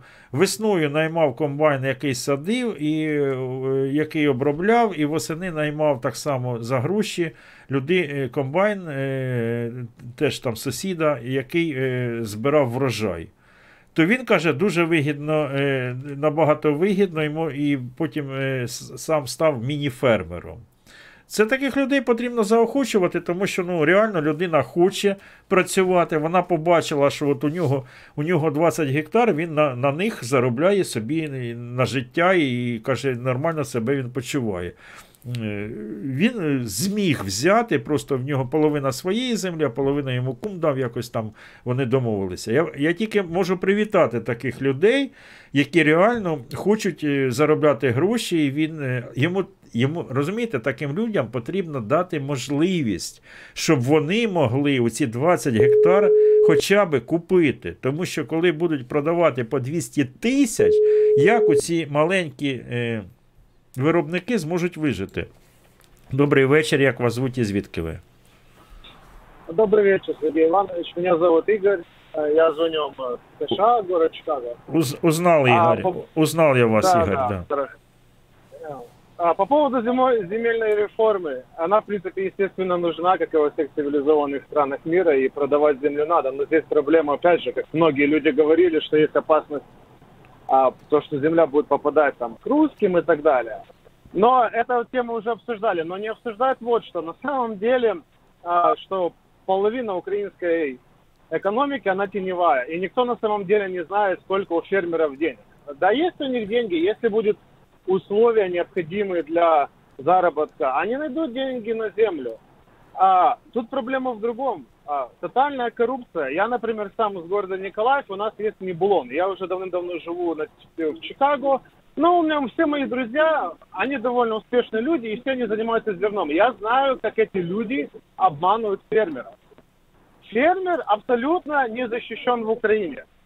Там такая система коррупции, вот, например, в этом Небулоне, как они покупают. Если, э, например, государство создаст такую хотя бы систему, где фермеры могут зарабатывать на этом, как на- ну, я не говорю, как в США, да, но хотя бы, что не будет этих посредников, которые фермеров обманывают, то фермеры найдут деньги и на землю. И все у нас получится. Тут проблема в тотальной коррупции во всех сферах в Украине. Не только в земельной реформе, а во всех сферах. Дело в том, что сами украинцы отлично друг друга обманывают, понимаете? Я знаю людей, которые обманывают фермеров и глазом не моргнут. Люди э, работают целый год, чтобы там что-то собрать, а их потом наглую обманывают на деньги. Все обращаются в полицию, полиция ничем не помогает, потому что это зерновая мафия. И вот в Николаеве, в Николаевской области она работает отлично. И никто с этим не борется, и никто с этим бороться не собирается. Поэтому земельная реформа это еще полбеды для фермеров. Для них нужно построить условия для работы. Я понял. Зеляфоб Зеляфобич 20 гривень. Зараз тільки одне може врятувати країну чим гірше і чим швидше стане, тим краще. Злочинно ставити дурням зелі й самому зелі ставити палки в колеса дурним рішенням та Уголовные діям. дела и пытаются якобы заигрывать с Россией. Никто не, уже не продаст Украину, поверьте. Наоборот, тут такая ситуация забавная сложилась. Чем больше Трамп отказывается от Украины, тем больше а, Сенат у нас, э, э, знаете, так говорит о Украине. И даже среди, вот, э, э, есть среди республиканцев уже очень-очень многие, которые даже стоят на стороне Трампа, но они а выступают против политики Трампа оставить Украину якобы наедине с Россией. И наоборот, отказ Трампа собирает все больше и больше республиканцев вокруг Украины. Это есть хорошо. Черный пиар, который уже идет, который привез с собой Зеленский в Украину, сработал, кстати, в пользу Украины здесь. И у меня многие американцы, мои друзья, говорят, такая маленькая страна, и уже которую неделю у нас в новостях. И это на самом деле очень-очень хорошо. Это привлекает внимание к проблемам Украины. Ага. Вот. Я, я не думаю, что там они продадутся и так далее за 100 миллиардов. Это все сказки. Это Коломойский пытается остаться в украинской политике, потому что Америка и вот Международный валютный фонд явно дали понять, что вы должны его убрать, а он не хочет уходить с украинской политики. Это И да, это да, это он. Это у него самозащита. Я вот смотри, Игорь, Да. э, он же смотри, он же дал интервью Нью-Йорк Таймс. Он же не просто так дал интервью, он же не российскому РБК он уже давал летом его, а именно А Нью-Йорк это Таймс. американцам было адресовано. Это же американцам было адресовано. И почему Да, так жестко конечно. дал интервью американцам? Американцы ж не те люди, чтобы идти на поводу ну, ультиматумы какие-то. Как... А вы думаете, у него выбор остался? Его плотно зажали в тиски, и он, он уже как забитая крыса в углу. Все, что его сейчас защищает, это только Зеленский, вот и все. Зеленский игнорирует то, что ему присылает США по поводу Коломойского, но не может игнорировать это бесконечно. Эти призывы Международного валютного фонда и так далее, и так далее. Это не шутки. Это будет до поры до времени, а потом Зеленского поставят перевыборами. Или-или. И он сейчас, как загнанная крыса, он пойдет на все. Да он, если надо, он купит себе эфир а, на CNN и выступит, там будет там кричать, выступить с русским флагом. Алло, алло, Игорь, Игорь. денег пойдет на все, что угодно. Коломойский, как и любой украинский олигарх, он не бизнесмен, он вор. А эти воры, они только умеют зарабатывать только тем, что обманывать украинский народ. Весь свой капитал – это деньги, украденные украинского народа. Они не бизнесмены, они воры. Поэтому Все, что ему остается делать, это защищать себя, он пойдет на любые методы. Я не удивлен, и это не вызвало особого ажиотажа здесь, в Америке. По крайней мере, то, что я здесь видел, это ожидаемо было. А лю- Понимаете, любой диктатор, любой вор, как только у него идут какие-то проблемы с правительством США, они все бегут в Россию. Это на их старая тема. Коломойский, э, вот э, со стороны жителя Соединенных Штатов Америки, он сейчас глупость сделал или э, э, что- ему как-то поможет вот это, что он дал интервью Нью-Йорк Таймс? Потому что, ну, ну, за- Да, он сделал то же самое, что сделал в свое время Фидель Кастро, всем им подобные. Чтобы удержаться у власти, они устраивают антиамериканизм такой, и все ближе-ближе к России, понимаете? Если не удалось договориться с Америкой, они тогда бегут к России. Ну, послушайте, в Украине уже есть такое общество, которое уже не сдаст Украину ни при каком раскладе. И это все понимают. За эти пять лет полмиллиона украинцев прошло уже через эти боевые действия. Это, блин, не шутки, все это понимают. И Коломойский это понимает. Эти люди не дадут ему, они вынесут его вперед ногами вместе с Зеленским. И вот он пытается выбить для себя лучшие условия, э, заигрывая с Россией. Он думает, что сейчас вот договорюсь, а хотя бы, чтобы меня не трогали, чтобы меня оставили в Украине. Именно это он и делает. Никакого, никакого там договора с Россией не будет. Уже никто это не позволит. Кто это позволит? Да там 100 тысяч человек на Майдане соберутся, они, чема, они все сбегут сразу. Э, Они, украинское общество показало на примере Януковича, а, что будет с каждым, кто посмеет допустить что-либо такое, там, разворот в сторону России. Вот, а тут уже полмиллиона, я уже опять же повторяюсь, полмиллиона прошло через боевые действия. Так что это не шутки. А он, они же, они же деребанят сейчас страну, это видно вот напрямую. Они видно, что они сейчас делают эти олигархи. Фирташ и Коломойский в первую очередь. И их пытаются убрать, от, оттеснить от власти любым способом. Международный валютный фонд или вот наше правительство США. А Зеленский держит нейтралитет здесь, якобы он ни при чем уж такой. Я ни при чем, я ничего не знаю. Вот. И Коломойский, слушайте, на следующей неделе он появится, я думаю, на телевидении где-то в американском, даст интервью с CNN, скорее всего, я так думаю. Следующий его ход. Мгм. Будет рассказывать, как хорошо, как полезно в Украине дружить с Россией и так далее, и так далее. Еще нового.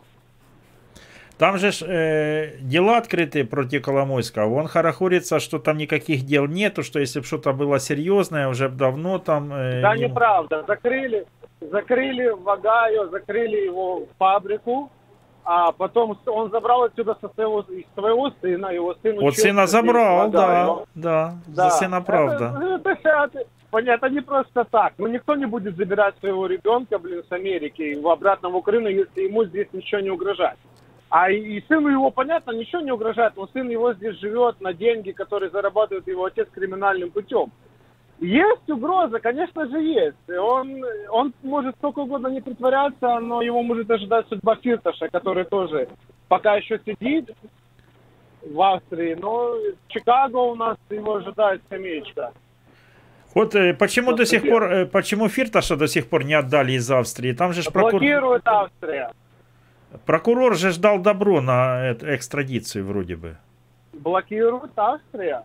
Ага. У нас его здесь ждут в Чикаго, я просто знаю, Потому что, ну, жена моя крутится в этих кругах политических чикагских, и вот она спрашивает, они, они уже готовы на него уголовное дело и заслушают его, так он прилетит через две недели, заслушает его сразу.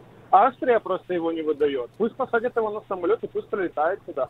Я с удовольствием жду того дня, я сам приеду на суд, когда еще эту бородатую бабушку сюда, блин, привезут, я лично пойду туда на суд и плюну ему в лицо, если получится, потому что эти люди, эти преступники Украины, я их просто ненавижу. Ну, я из этого уехал. Понимаете, я уехал с Украины еще со времен Януковича. Эту преступную власть олигархов почувствовал на себе, и мой бизнес маленький, хоть и был, пострадал именно за олигархов украинских. Я уехал, я знаю, кто эти, кто эти люди. И когда у нас стоял выбор между Порошенко и этим Коломойским, и у нас вот в Чикаго огромная украинская диаспора, люди знали, за кого они голосовали. Я просто поражался, когда они отдавали свой голос за Коломойского, потому что люди никогда не сталкивались с этими олигархами, а это не бизнесмены, они действуют не как бизнесмены, действуют как организованная преступная группировка. И сейчас эта организованная преступная группировка находится у власти Украины. И они пытаются удержаться. Посмотрите на этого Богдана. И он как бы в итальянской мафии его бы назвали канцельери, да. Канцельери это в итальянской мафии, в Козаностре. А вот он теперь сейчас летает в Белом доме, сидит. Это ж позор. Ну, это э, мы, э, моя субъективная точка зрения, что он смотрящий от Коломойского за Зеленским. Вот его А, задача. это не субъективное, боже, это объективно, но все очевидно. А, послушайте, Коломойский организовал, он как, как вот как э, итальянская клане действует по, по принципу итальянской козеностры. Есть крестный отец, у него идут свои канцелярии, да, там лейтенанты и так далее. Вот.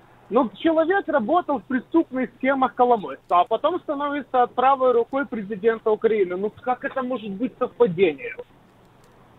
Ну как такое возможно? Это не совпадение, это его поставили туда, чтобы он его контролировал. За Потому консильеров вам, ним- вам лайк, э, отдельный лайк за консильеров люди пишут в чате. Да, Говорит, вот. И а, Коломойского просто Коломойский не может с ним летать на переговоры в США, в Канаду, в Японию, в Австралию. Для этого у него стоит Богдан. да, да, да, да. Ну, не, не- ну это же абсурд. Это такой же самый, как наш Манафорт, который сейчас сидит, да, вот его Трамп с собой привел, и чем он закончился через год, он уже попал на нары. Мгм. Всё, так и Бог- Богдан тоже. Была бы просто в Украине... Ну, нет, в отличие у вас просто каких-то- есть, да, три системы власти, в том числе судебная у вас есть власть, а у нас судебной власти пока нету. Это да. Вот, это мы возвращаемся э, изначально к моему главному тезису, что в Украине любому развитию мешает и фермерство, неважно в чем, мешает тотальная коррупция во всех сферах. Абсолютно во всех. То есть даже фермер обманутый не может пойти в полицию, потому что э, более богатый бизнесмен, который обокрал его, подкупает, и фермер ни- Это, кстати, и- не может. Игорь, я просто э, э, п- поправ... ну не то, что поправлю, а уточняю. Только что зрительница звонила с Житомирской области, она то же самое сказала, что рынок земли без судовой системы, без финансовой и налоговой, ну ни к чему не приведет, потому что надо, чтобы защита была для мелких фермеров, а ее нету. Тут э, она тоже с тобой согласна. Да вообще, слушайте, у нас нету, ну, я был раньше украинцем, у вас, а, у вас нету никакой судебной системы. Ни один бизнесмен, он ничем не защищен. Вот а, ярчайший случай с этим табачным заводом, который закрыт уже месяц, это просто пять тысяч человек работают при Луке, или как он называется, да? Да. А, вот, он закрыли. Какой-то там Ду- Дубинский или еще кто-то внесли поправку, и эта фабрика, которая приносила э, миллионы гривен в бюджет Украины, 5 тысяч человек работает, просто закрыли, просто из-за коррупции. Кому-то было выгодно эта поправка и закрыли. Тотальная коррупция во всем.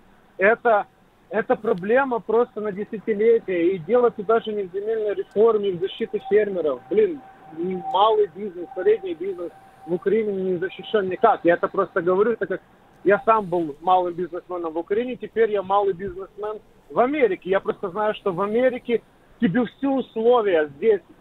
Открывай бизнес, два правила, плати налоги, не обманывай своих работников, то что угодно хоть, блин, и веди свой рынок, конкуренцию честно, все. В Украине я просто знаю, как это работает, это ужас. И оно, вот я 12 лет живу в США, ничего не изменилось до сих пор.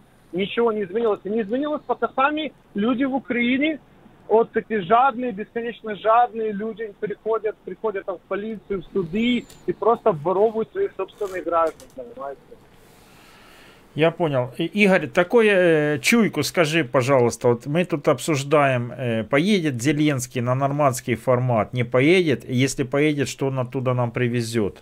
Очередной Майдан или какую-то перемогу? Вот мне вот как ты пессимист, реалист ну, сейчас. Я по поводу Зеленского не был до его, еще до как только он стал, а, выдвинул свою кандидатуру. Я, мне показалось вообще это смешным. Я думал, что это будет невозможно, я ошибался. И после этого я сделал для себя такой вывод, что если украинские олигархи захотят, они могут взять дворового пса, отмыть его, одеть его в костюм от Бриони, показать по телевизору, он будет просто гавкать на попередников, и украинцы его выберут, без обид к украинцам. Но это выглядело именно таким образом. Человек пришел без, без предвыборной... э, вообще у него не было обещаний никаких. Просто Не, не, мы это знаем, Игорь, мы это знаем. Я просто спросил, Так чу... вот. да, да, про нормандский формат. Это как и ты... есть моя тетка такая же самая. За что он может привести хорошего? Да просто посмотрите на него. Он в своем 14-часовом марафоне, он речь сформулировать не может, мысли свои выдать не может, да его раздавят там и сидят. Макрон ведет антиукраинскую политику.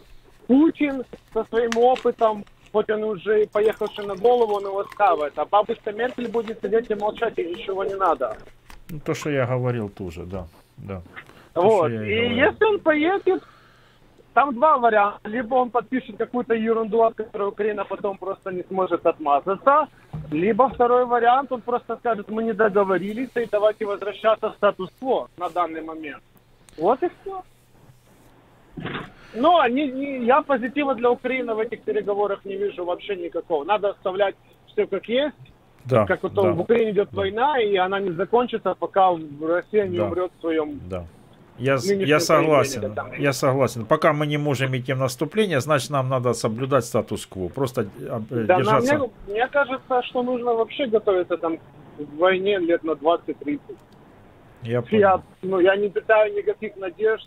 Россия на мировую не пойдет ни при каких раскладах. Вообще, я знаю это, то, что я по бизнесу общаюсь с россиянами, которые ведут бизнес в Канаде.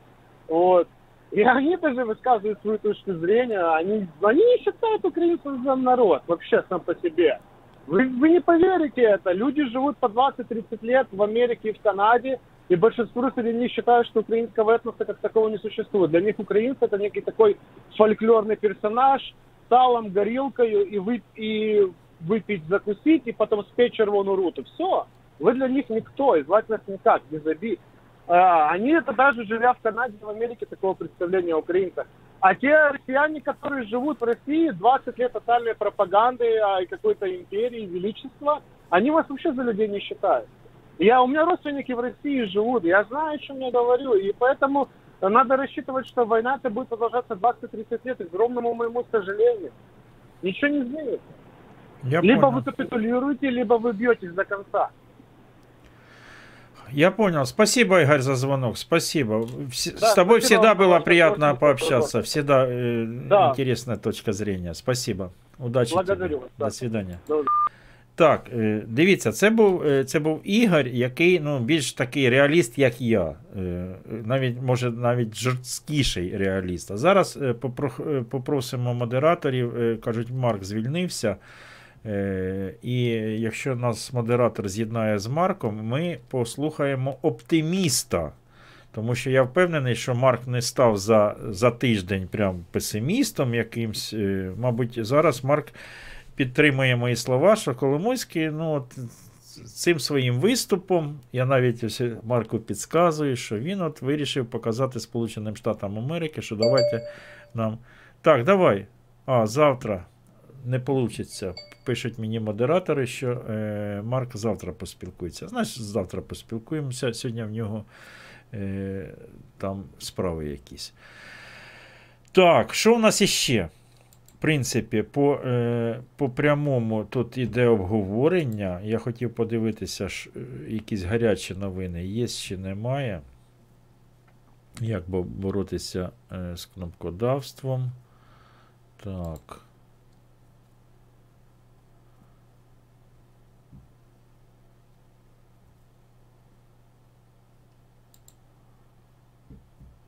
Ринку землі. Взагалі не прихильник Не відкритого ринку землі. тому що Сірий я так ва- до чого ва- Я вважаю, що це не, не просто не ринок, а в нинішніх умовах, за нинішньої інфраструктури, судової системи, інших систем, які мають супроводжувати відносини господарські на землі, ми зараз не готові в жодному випадку до справжнього ринку землі. А стосовно цього закону безпосередньо, я думаю, що є шанс внести певні зміни, але вони, вони будуть косметичні, тому що основна фокус уваги в цьому законі він спрямований на те, щоб продати земельну ділянку, не купити селянину ще гектар землі, а продати свій пай. Продати пай дійсно олігархічним групам, які є зараз фондистами. Ну так, олігархічні групи куплять цей пай за безцінь. Добрий вечір, як вас звуть і звідки ви? Добрий вечір, Віталій з Сумщини. Вітаю, Віталій. Якщо не виходити, не виходити, ой, якщо не виходить е, оптимізму трішки послухати, можу додати ще ще песимізму, ще більше. Е, Ну так, ну, Е. давайте песимізму. У вас зовсім оптимізму немає з е, приводу. Ну, я конкретно по зем- земельній реформі, якщо можна, тобто має відношення невеличке своє. Ага, ви трошки в темі, да, по земельній реформі? Трошки знаєте. Ну, я трошки в темі, да, співпрацюю з екологом, який досліджує інформацію всю і стан ґрунтів по Україні, Мгм. як воно змінюється все, О. в яку сторону. Значить, е, е, чому е, партія ОПА-Блок не, також не підтримувала земельну реформу? Тут може бути або на або вони бачать, що там є негатив і невдоволеність суспільством, або вони також Знаєте, ще одну. вони мають відношення до всіх цих агрохолдингів, е, наприклад, Кернел і всі інші. Вони не впевнені навіть вони, що зможуть е, скупити всю землю, тому що була така інформація, що Кернел, а це один із самих великих е, холдингів, які мають найбільше землі у своєму банку земельному, трішки схуд за останнім часом. Бо була така інформація, що, наприклад, Китай дуже зацікавлений в українській землі і готовий купити. Купив він її чи не купив, ну це поки не відомо. А якщо навіть агрохолдинги вони не впевнені, що куплять, то і, звісно, і маленький фермер, ну. А, а що заважає маленькому фермеру купити, наприклад, по 2000 доларів? Це дуже дешево. 2000 Дуже доларів. дешево. Це дуже дешево. Я вважаю, що ціна потрібна ну, ну, ну, не менше 10 тисяч доларів будь за гектар. Правильно чи ні? Е, Правильно, а якщо навіть навіть купить її, а чи він зможе конкурувати з великими холдингами, е, виробляючи продукцію? Адже, наприклад, купити добриво, ніхто не задавався питанням, яке мінеральне добриво на ринку у нас, чи є виробництво цих добрив. В основному це білоруське або російське мінеральне добриво. У нас навіть ті компанії, які виробляють добрива, вони належать саме, наприклад, Валерічу, належать і іншим. І вони долю ринку маленьку займають. Є, звісно, там польське добриво, ще якесь, але також наповненість в основному це російське, а органіки в нас немає. Бо тваринництво також в, в, в занепаді. І ще маленький, буквально трішечки вашого часу займу. Значить, в світі є зараз така проблема, і при ООН створений навіть окремий департамент, який займається цими проблемами. А це а, боротьба з опустелюванням і деградацією ґрунта, ґрунтів. Бо ґрунти це невідновлювальний взагалі ресурс. Він чорнозем створювався десятки тисяч років. А завдяки діяльності людини і природної деградації він щезає дуже швидко. Тобто ООН, ООН бореться інформативною політикою і так далі. А хто буде контролювати, чи належно використовують цю землю? Адже Мінекології, як ми знаємо, об'єднали з Міненергетики. Тобто е, Ну, дивіться, я, я зрозумів, але ж дивіться, коли людина купила землю і заплатила за неї, наприклад, великі кошти, там 100 тисяч баксів, вона ж не буде руйнувати те, що їй приносить прибутки, щоб за три роки її там виснажити цю землю, і, і потім вона при, перетворилась в ніщо. Я так розумію. Тоді... Ні, є такий аргумент, е, його можна сприймати, але впевненості 100%, що людина буде належно використовувати, нема. От, наприклад, е, ну, за три роки вона її не вгробить, але зараз е, е, ціну хорошо заробляють, наприклад, на кукурузі. Кукуруза дає високу врожайність і її продають ну, задорого. Так. А, тобто, якщо скуплять іноземець, а в бізнесі це головне вкласти мінімум і отримати максимум, то я ну, не впевнений, що кожна людина, яка купить землю, буде належно за нею дивитися, доглядати. Ну, а який сенс тоді виснажувати ту землю, за яку заплатив е, громадні кошти, так, шалені кошти? Ну, я от не знаю. Ну, це таке. Тут запитують от, е, дуже велике запитання про кількість землі. Тому що ми коли казали 200 гектар в одні руки, то вони навіть не тисячу гектар, не 2000 гектар, не 20 тисяч гектар, а дозволяють 200 тисяч гектар в одні руки. Це просто, ну я не знаю. Ну, так, звісно. До речі, там є питання е, розорування землі. Тобто е, дозволяється розорюватися лише частину землі, інша частина знаходиться або в резервному банку, або взагалі ну, заморожений участок, тобто вона не розорюється. Але це, це вже інформацію конкретно ніхто не має. Е, навпаки розорюється дуже велика землі, яка не повинна бути розорювання. Тобто це все екологічні питання, вони цепляються один з одного.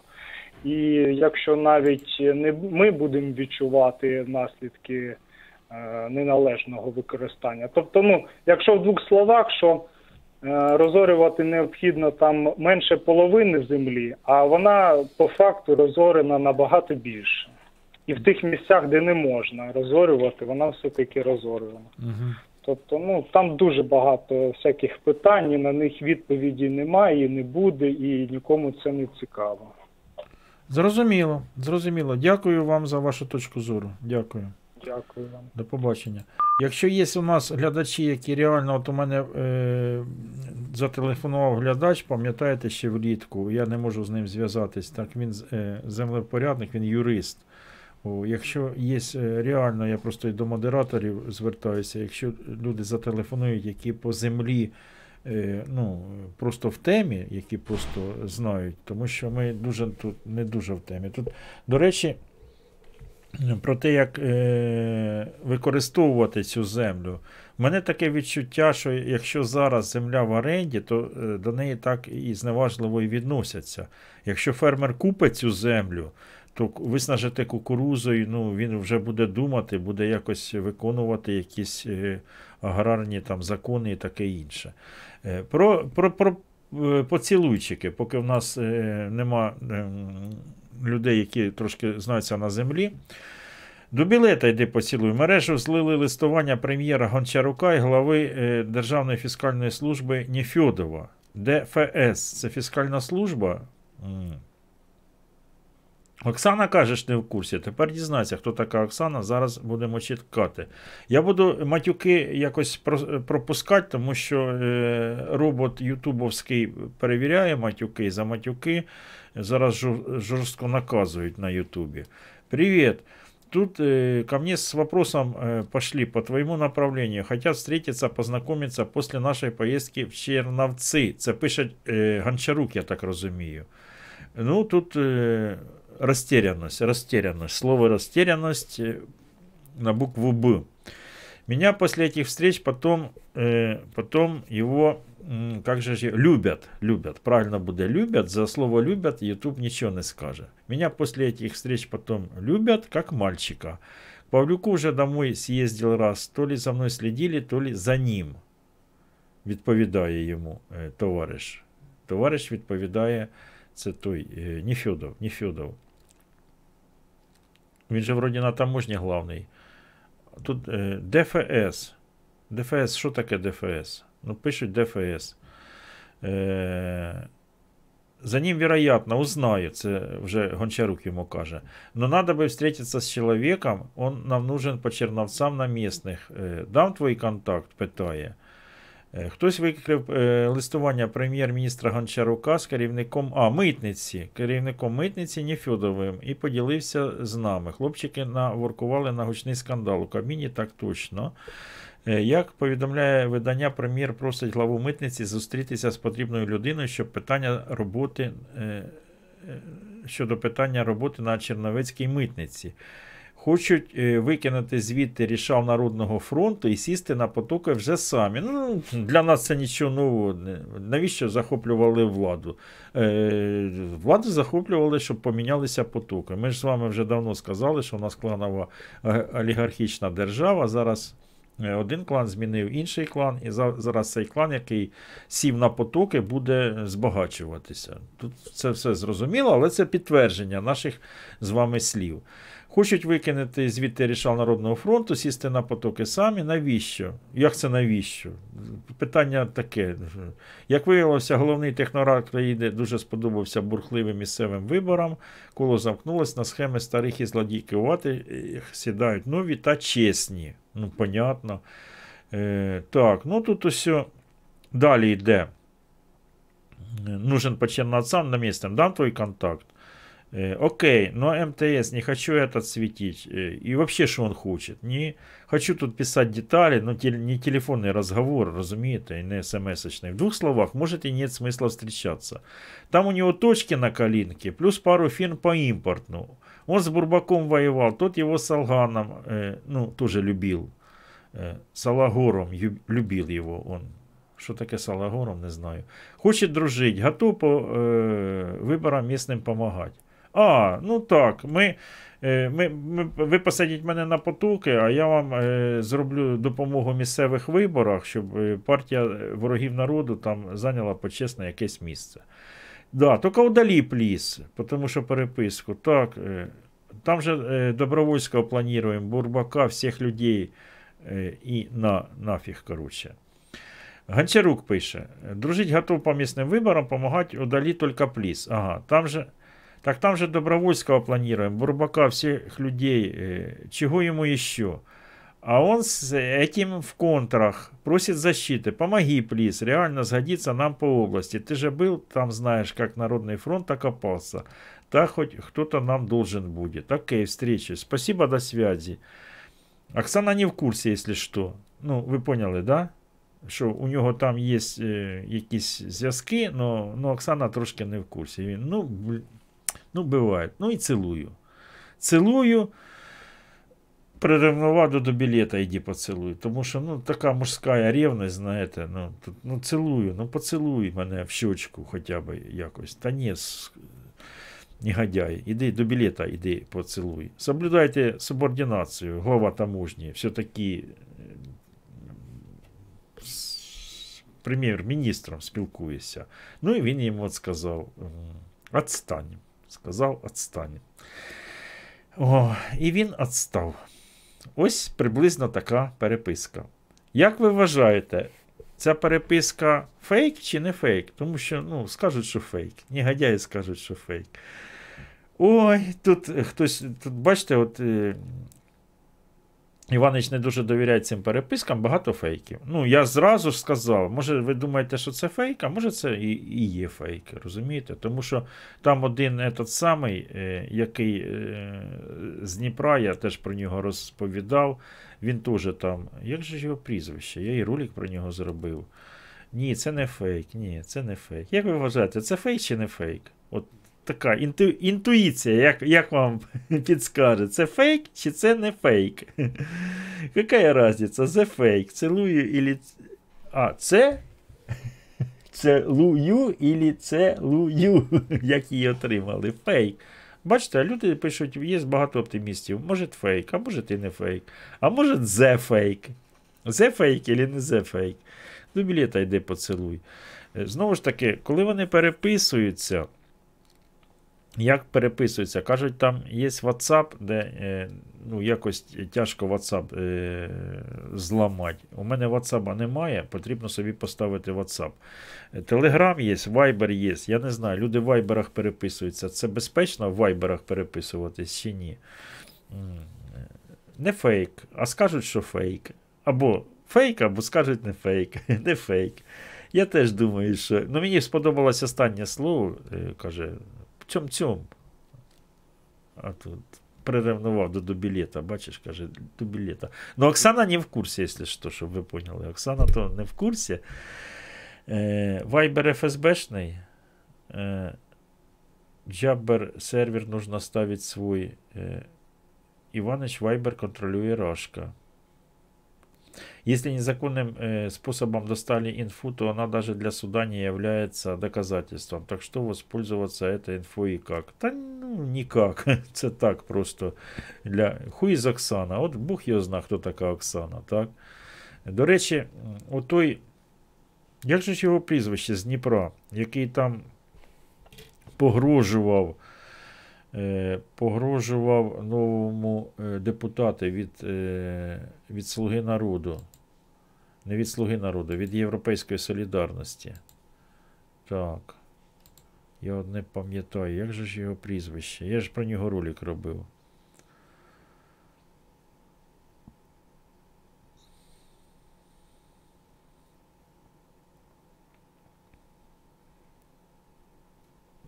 Люди пишуть. Так. Не фейк. Э, сейчас что хочешь, можно сказать, э, фейк. Э, Петруха 10 євро. Вітаю Петруха з Кьольна. Вітаю Петруха. Чому не державною мовою посилають один Бужанський? Ага, Бужанський. Я хотів про Бужанського вам розповісти. Дякую, що нагадали. От Бужанський. Бужанський. Так, де наш цей Бужанський? Я вам покажу Бужанського. Бужанський. Бужанський. Новини. Почекайте, не той Бужанський. Максим Бужанський. Бужанський. Максим Бужанський. Ага, ось. Максим Бужанський він заперечив е, причетність до погроз на адресу В'ятровича. В'ятрович це той, що їздив е, до держави Ізраїль і до музею Холокосту і шукав там докази чи не докази у справі е, Шухевича. Ніяких доказів там не здали, не, не надали Бужанський з гражданством Ізраїля. А в нього громадянство Ізраїля теж Бужанського. Так от, е, він же ж тут, е, де його переписка? Я хотів. Депутат е, від Слуги народу Бужанський почав брутально погрожувати В'ятровичу фото. А тут ось, це, ви вважаєте, це фейк чи не фейк? Теж, от про фейки. Тому що тут е, точка зору розділилася у глядачів. Ось е, телефон е, Бужанського. 063 768 46 75. Це його номер чи не його, не знаю. Сьогодні, ну це не сьогодні, це ж тоді було, коли коли 12 листопада, тобто вчора. Моя чуйка каже, не фейк. От Лілія Дяченко, я от вашій чуйці повністю довіряю. Я довіряю чуйки Лілії Дяченко, тому що чуйка підвести не може. Особливо, от, якщо моя чуйка, моя рідко мене підводить. Я от. Е, Верещук може лишитися должності в Кабінеті міністрів. Е, почекайте, Верещук у неї посада якоїсь е, голова підкомітету у Верховній Раді. Е, тому що я не знаю, при чому тут Кабінет міністрів у Верещук, якщо це Ірина Верещук. Іванич, давай позитив. Так ось позитив. Депутат від Слуги народу Максим Бужанський він сказав, що це фейк. Це ж позитив тому що він погрожував е, Європейській солідарності, ну, е, представнику Європейської солідарності Володимиру В'ятровичу. Ось. Е, Повідомлення цієї беседи та дзвінки тепер захищено наскрізним шифруванням. Торкніться, щоб дізнатись більше. От бачите, вони е, шифрувалися, шифрувалися, шифрувалися, шифрувалися, але нічого не не розшифрувалися. Привіт, колега будущий. Смотри, давай без провокаций. Если ты откроешь мою сторону свой рот, я сразу буду тебя бить в лицо. Ну, тут написано так, в лицо. Я тебя предупредил, я таких, как ты, бандеровских. Э, ну, на Росії федерасти, а у нас, е, ну як би сказати, е, люди нетрадиційної орієнтації. Ось так. Любив і буду любить, сказав він. Ти поняв. О, Цього відправника нема в списку контактів, але є його. Е, так підождіть, це номер телефона В'ятровича, а то ви зателефонуєте В'ятровичу, чи номер телефона е, Бужанського, як ви вважаєте? А хто такий Бужанський? А Бужанський такий, е, Максим Бужанський, усі. Тут Вікіпедія є. Де, де нас Вікіпедія? Все, Вікіпедія. Зараз ми подякуємо нашим е, землякам із міста Дніпра. Закінчив Дніпропетровський інститут е, інженерів залізничного транспорту, менеджер, співавтор та ведучий політичних програм на телеканалі ЗІК, постійний учасник фестивалю блогерів. Це в Дніпрі проводиться е, фестиваль блогерів постійно. Е, Я тоді прийшов познімати, я побачив там е, 20, ні, десь людей 50 прийшло на цю зустріч. Я запитав у організаторів, чому ви ігноруєте ютуберів, блогер, блогерів з Ютуба. Вони на мене так подивилися, думають, хто вони такі, що він меле і що йому від нас потрібно. Це мене критикували, чому я не приходжу на з'їзд, е, який проводиться у Дніпрі е, блогерський. Я, я в цьому році я був, познімав і пішов собі тихенько. Так ось, а він там постійний учасник в оцих ось е, з- е, на фестивалях блогерів. Медалька в нього є. У нього є медалька за заслуги перед містом від Дніпропетровської Дніпровської міської ради. Отак от. Заслу... Заслужена людина міста Дніпро. Е, Відкрито виступає проти Революції Гідності, не приховує, що був виборцем Януковича, щиро ностальгує по СРСР. Вікіпедія це пише. Кандидат народні депутати. Скажіть, щоб не повторювали. Кого не повторювали? Не зрозумів, модератор пише. Е, так. Е, проживає. Е, а, балотувався виборчий округ номер 25. Е, округ розташований е, в радіоприбо приладобудівному коледжі, це раніше технікуму. А, не поповняли телефон, я зрозумів. Е, Велике, ем, велике прохання оцей номер телефона не поповнювати. 067 269 22 25. Його не поповнюйте. Володимир 20 гривень. Гриша молодець. Дякую, Володимир. Дивіться, той номер не поповнюйте. Це корпоративний номер для е, телефонних дзвінків е, у студію, і звідтіля ми не можемо зняти ті гроші. Вони просто пропадають. Поповнюйте цей номер, який вказаний ось там е, внизу е, під. Е, е, внизу під е, оп- е, в описанні до ролика 067 900 е, 8005 51 Київстар і Vodafone 099 226 76 20. У ці номери, у ці номери поповнюйте. Це ви допоможете каналу. Ось я вам скину посилання. Ось. А оцей номер, який висвітлюється е, для прямих ефірів, будь ласка, не, не потрібно. Мені постійно модератори кажуть, щоб я, я все время забуваю, щоб ви його не поповнювали, тому що ну, пропадуть гроші просто. Так ось, е, оцей Бужанський е, любитель СРСР. Ось він такий е, е, вибрали. І е, його вибрали, його вибрали. м, у Дніпрі виборчий округ номер 25. Особиста подяка всім е, дніпрянам, які прийшли з 25-го виборчого округу і е, проголосували за оцього е, Бужанського. Е, ну, це виборчий округ Шмітта 18, а він то про, е, проживає, тут не- вказано, де він проживає.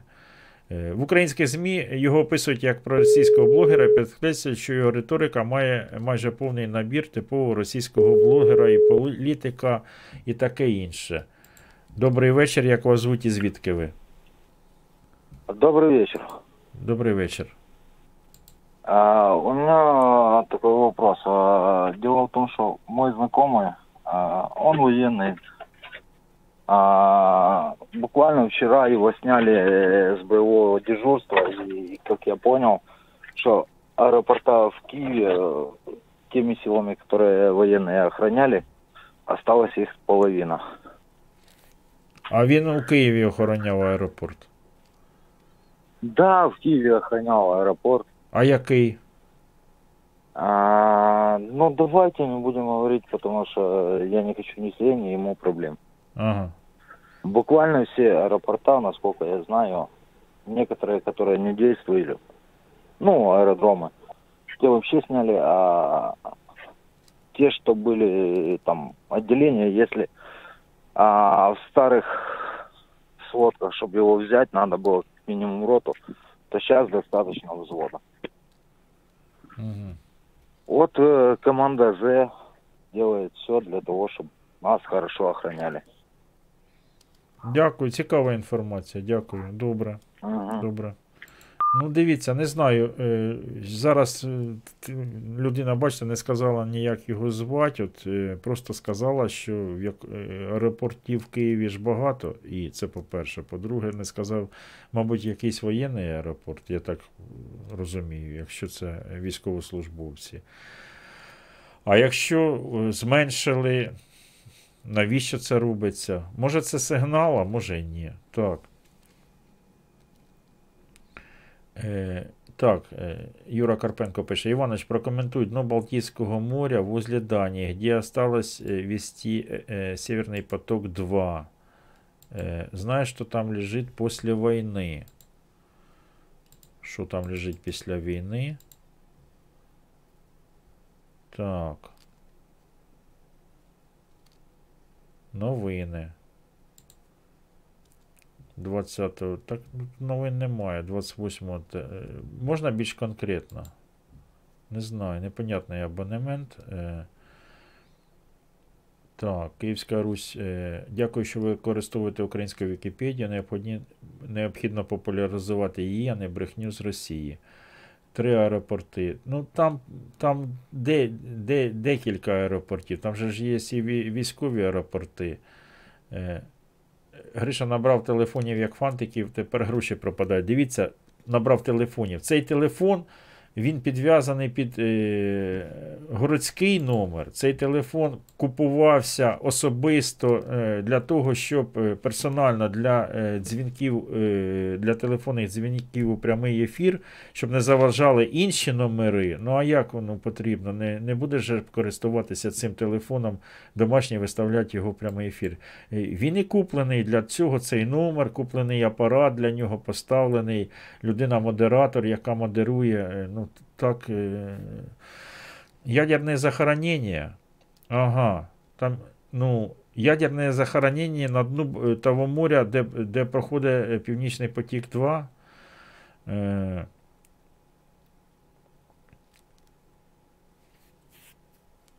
Так. Э, Химическое оружие Третьего рейха. Иприт там захоронен. Але то, то, е, Данія хіморужие СРСР. От тому, може, Данія і забороняла проводити, е, про, прокладати цей північний потік. Ну, я не знаю. Е, Нацгвардію, вернувшися е, САТО з юга України, посилають в командировку на місяць через неділю. Ну, це не в новинах, а в роликах. Добре.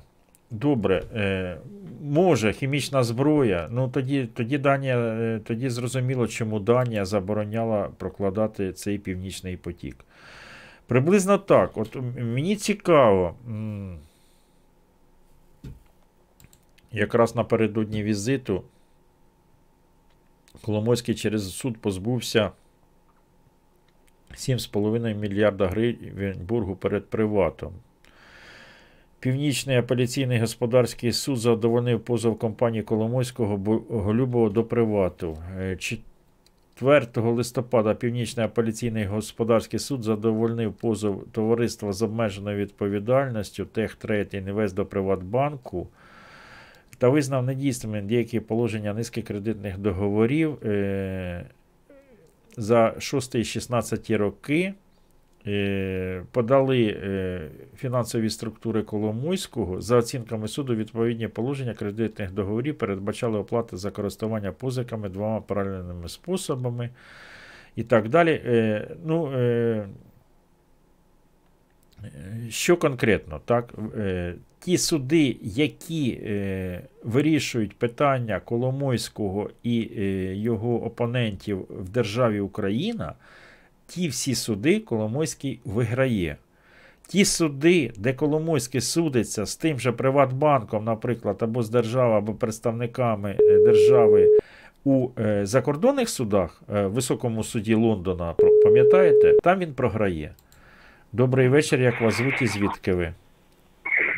День добрий, вечір добрий, Сергій Іванович, Діма з Польщі. Дзвоню за на рахунок того, то я питаю.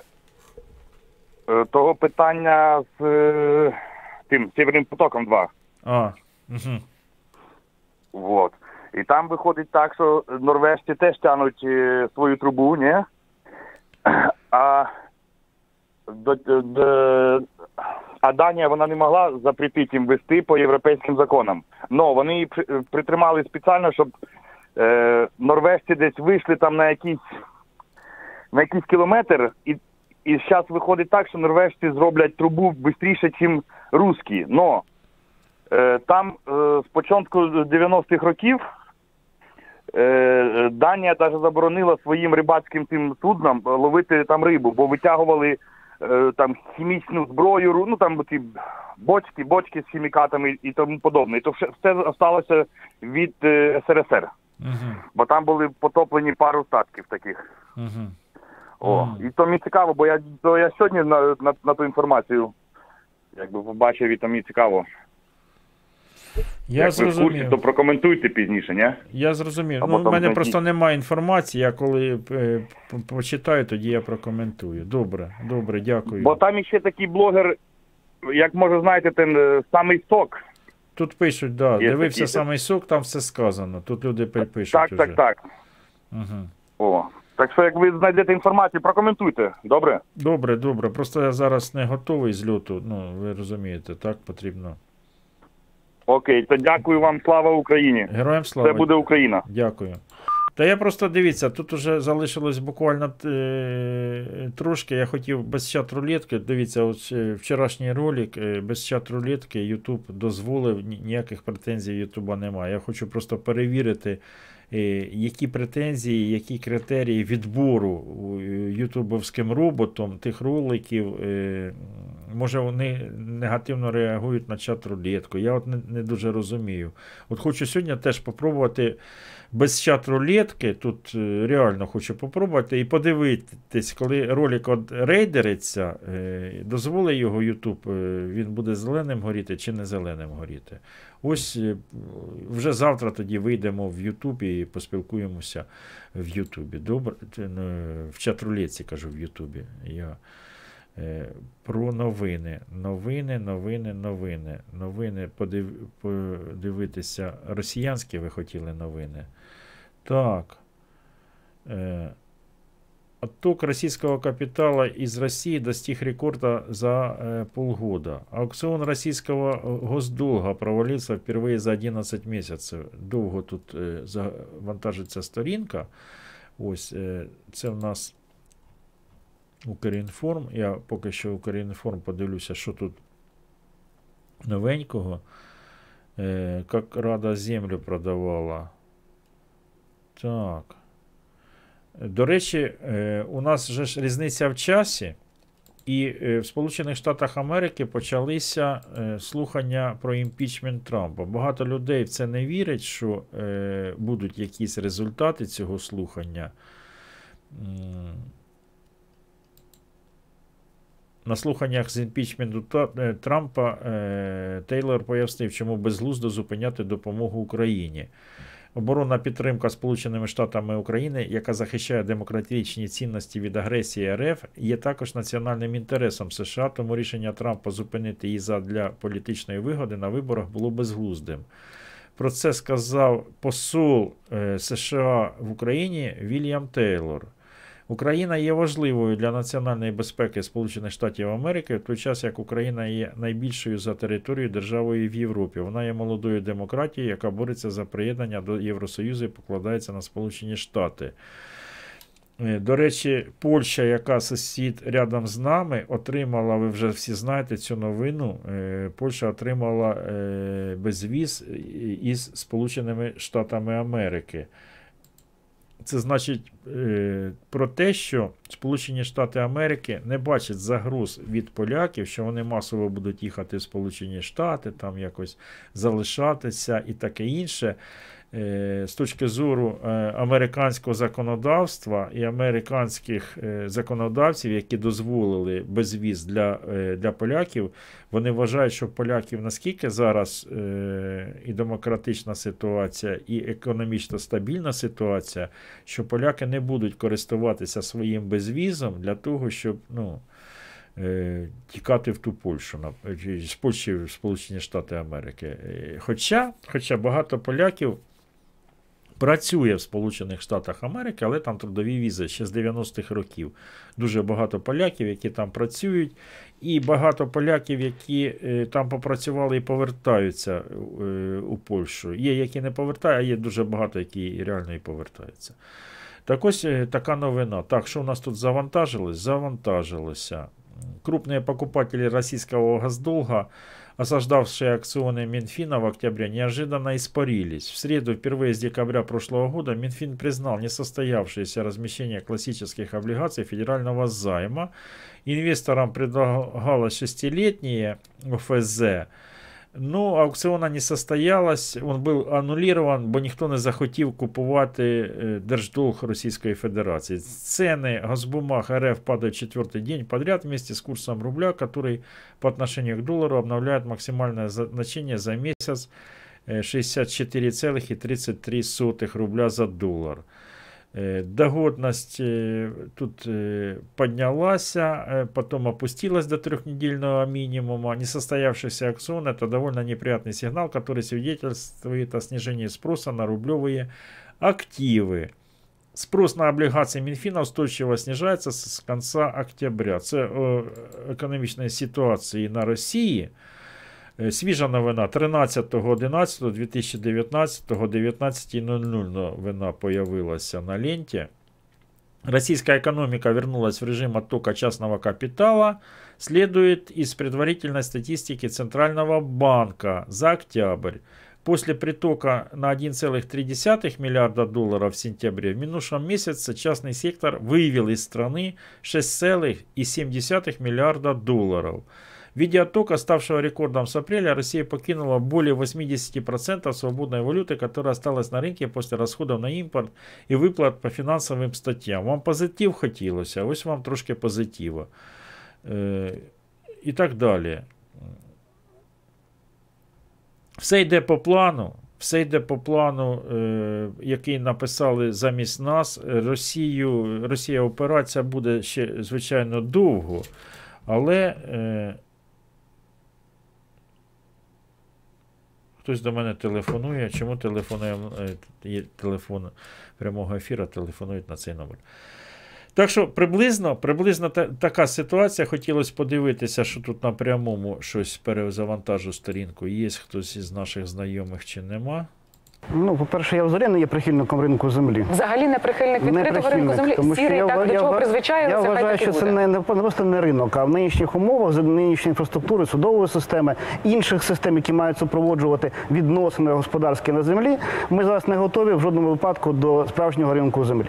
А стосовно цього закону безпосередньо, я думаю, що є шанс внести певні зміни, але вони, вони будуть косметичні, тому що основна фокус уваги у цьому законі він спрямований на те, щоб продати земельну ділянку, не купити селянину ще гектар землі, а продати свій пай. Продати пай дійсно олігархічним групам, які є зараз фондистами, крупні корпорації. І, до речі, представники цих крупних корпорацій відверто казали про те, що вони підтримують саме цю редакцію закону. І там нічого не треба змі- змінювати, що він є ідеальний для них.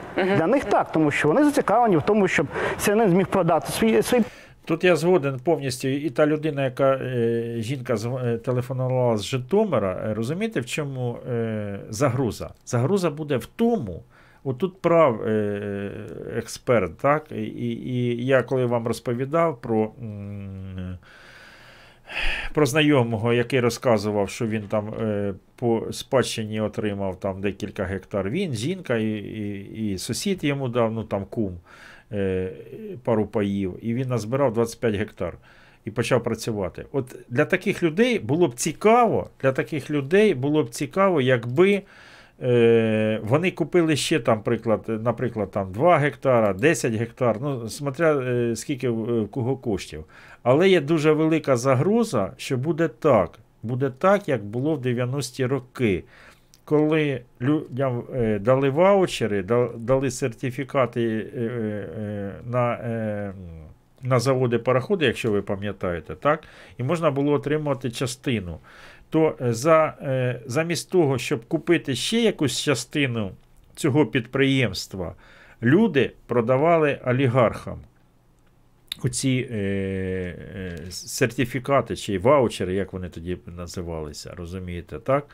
І так само і зараз е, може бути статися така ситуація, що отут, як сказав е, тільки що е, експерт, що замість того, щоб людина, в якої є, наприклад, от, ну є в неї 10 тисяч баксів, да, або 30 тисяч, і вона думає купити квартиру, вложити кошти, поставити електростанцію або купити землю. Електростанція коштує там 23-25, ну, в залежності як е, з дахом. Ось. І, або купити землю. І він не купить цю землю, тому що е, більш за все, що люди позбудуться цих паїв і будуть правати ці паї е, задарма. Ну як задарма? Там, бачите, кажуть, приблизно зараз ціна е, 2000 доларів за гектар. Це дуже мало. І ще е, вони будуть тримати таку ціну, і е, якби ж ще. Якби ще в цьому законопроєкті було прописано, що та людина, яка проживає там е, і має якийсь, і, в неї пріоритет, і є банк землі, і цей банк землі, якщо вона е, дає якісь документи, що вона мешкає в цьому селі і в цій громаді, їй е, першочергово вона може купити ці 2 гектара, там, чи 10 гектар, чи 20 гектар, то це було б ваучери частина друга. Луганець депутат, Іванович, признавайтесь. Та ні, він не депутат. Ні, ну ви що? Полтава не депутат. Полтава ж не пройшов. Е, Ну, що ви таке кажете? Там замість е, Луценко йде В'ятрович, е, наступний по списку. Це тут, ви ж вже знаєте. Ось. Так що, от це велике питання. Це дуже велике питання е, по, е, з приводу приватизації, щоб це не вийшло точно так само, як вийшло з тими ваучерами. Що вони будуть е, купувати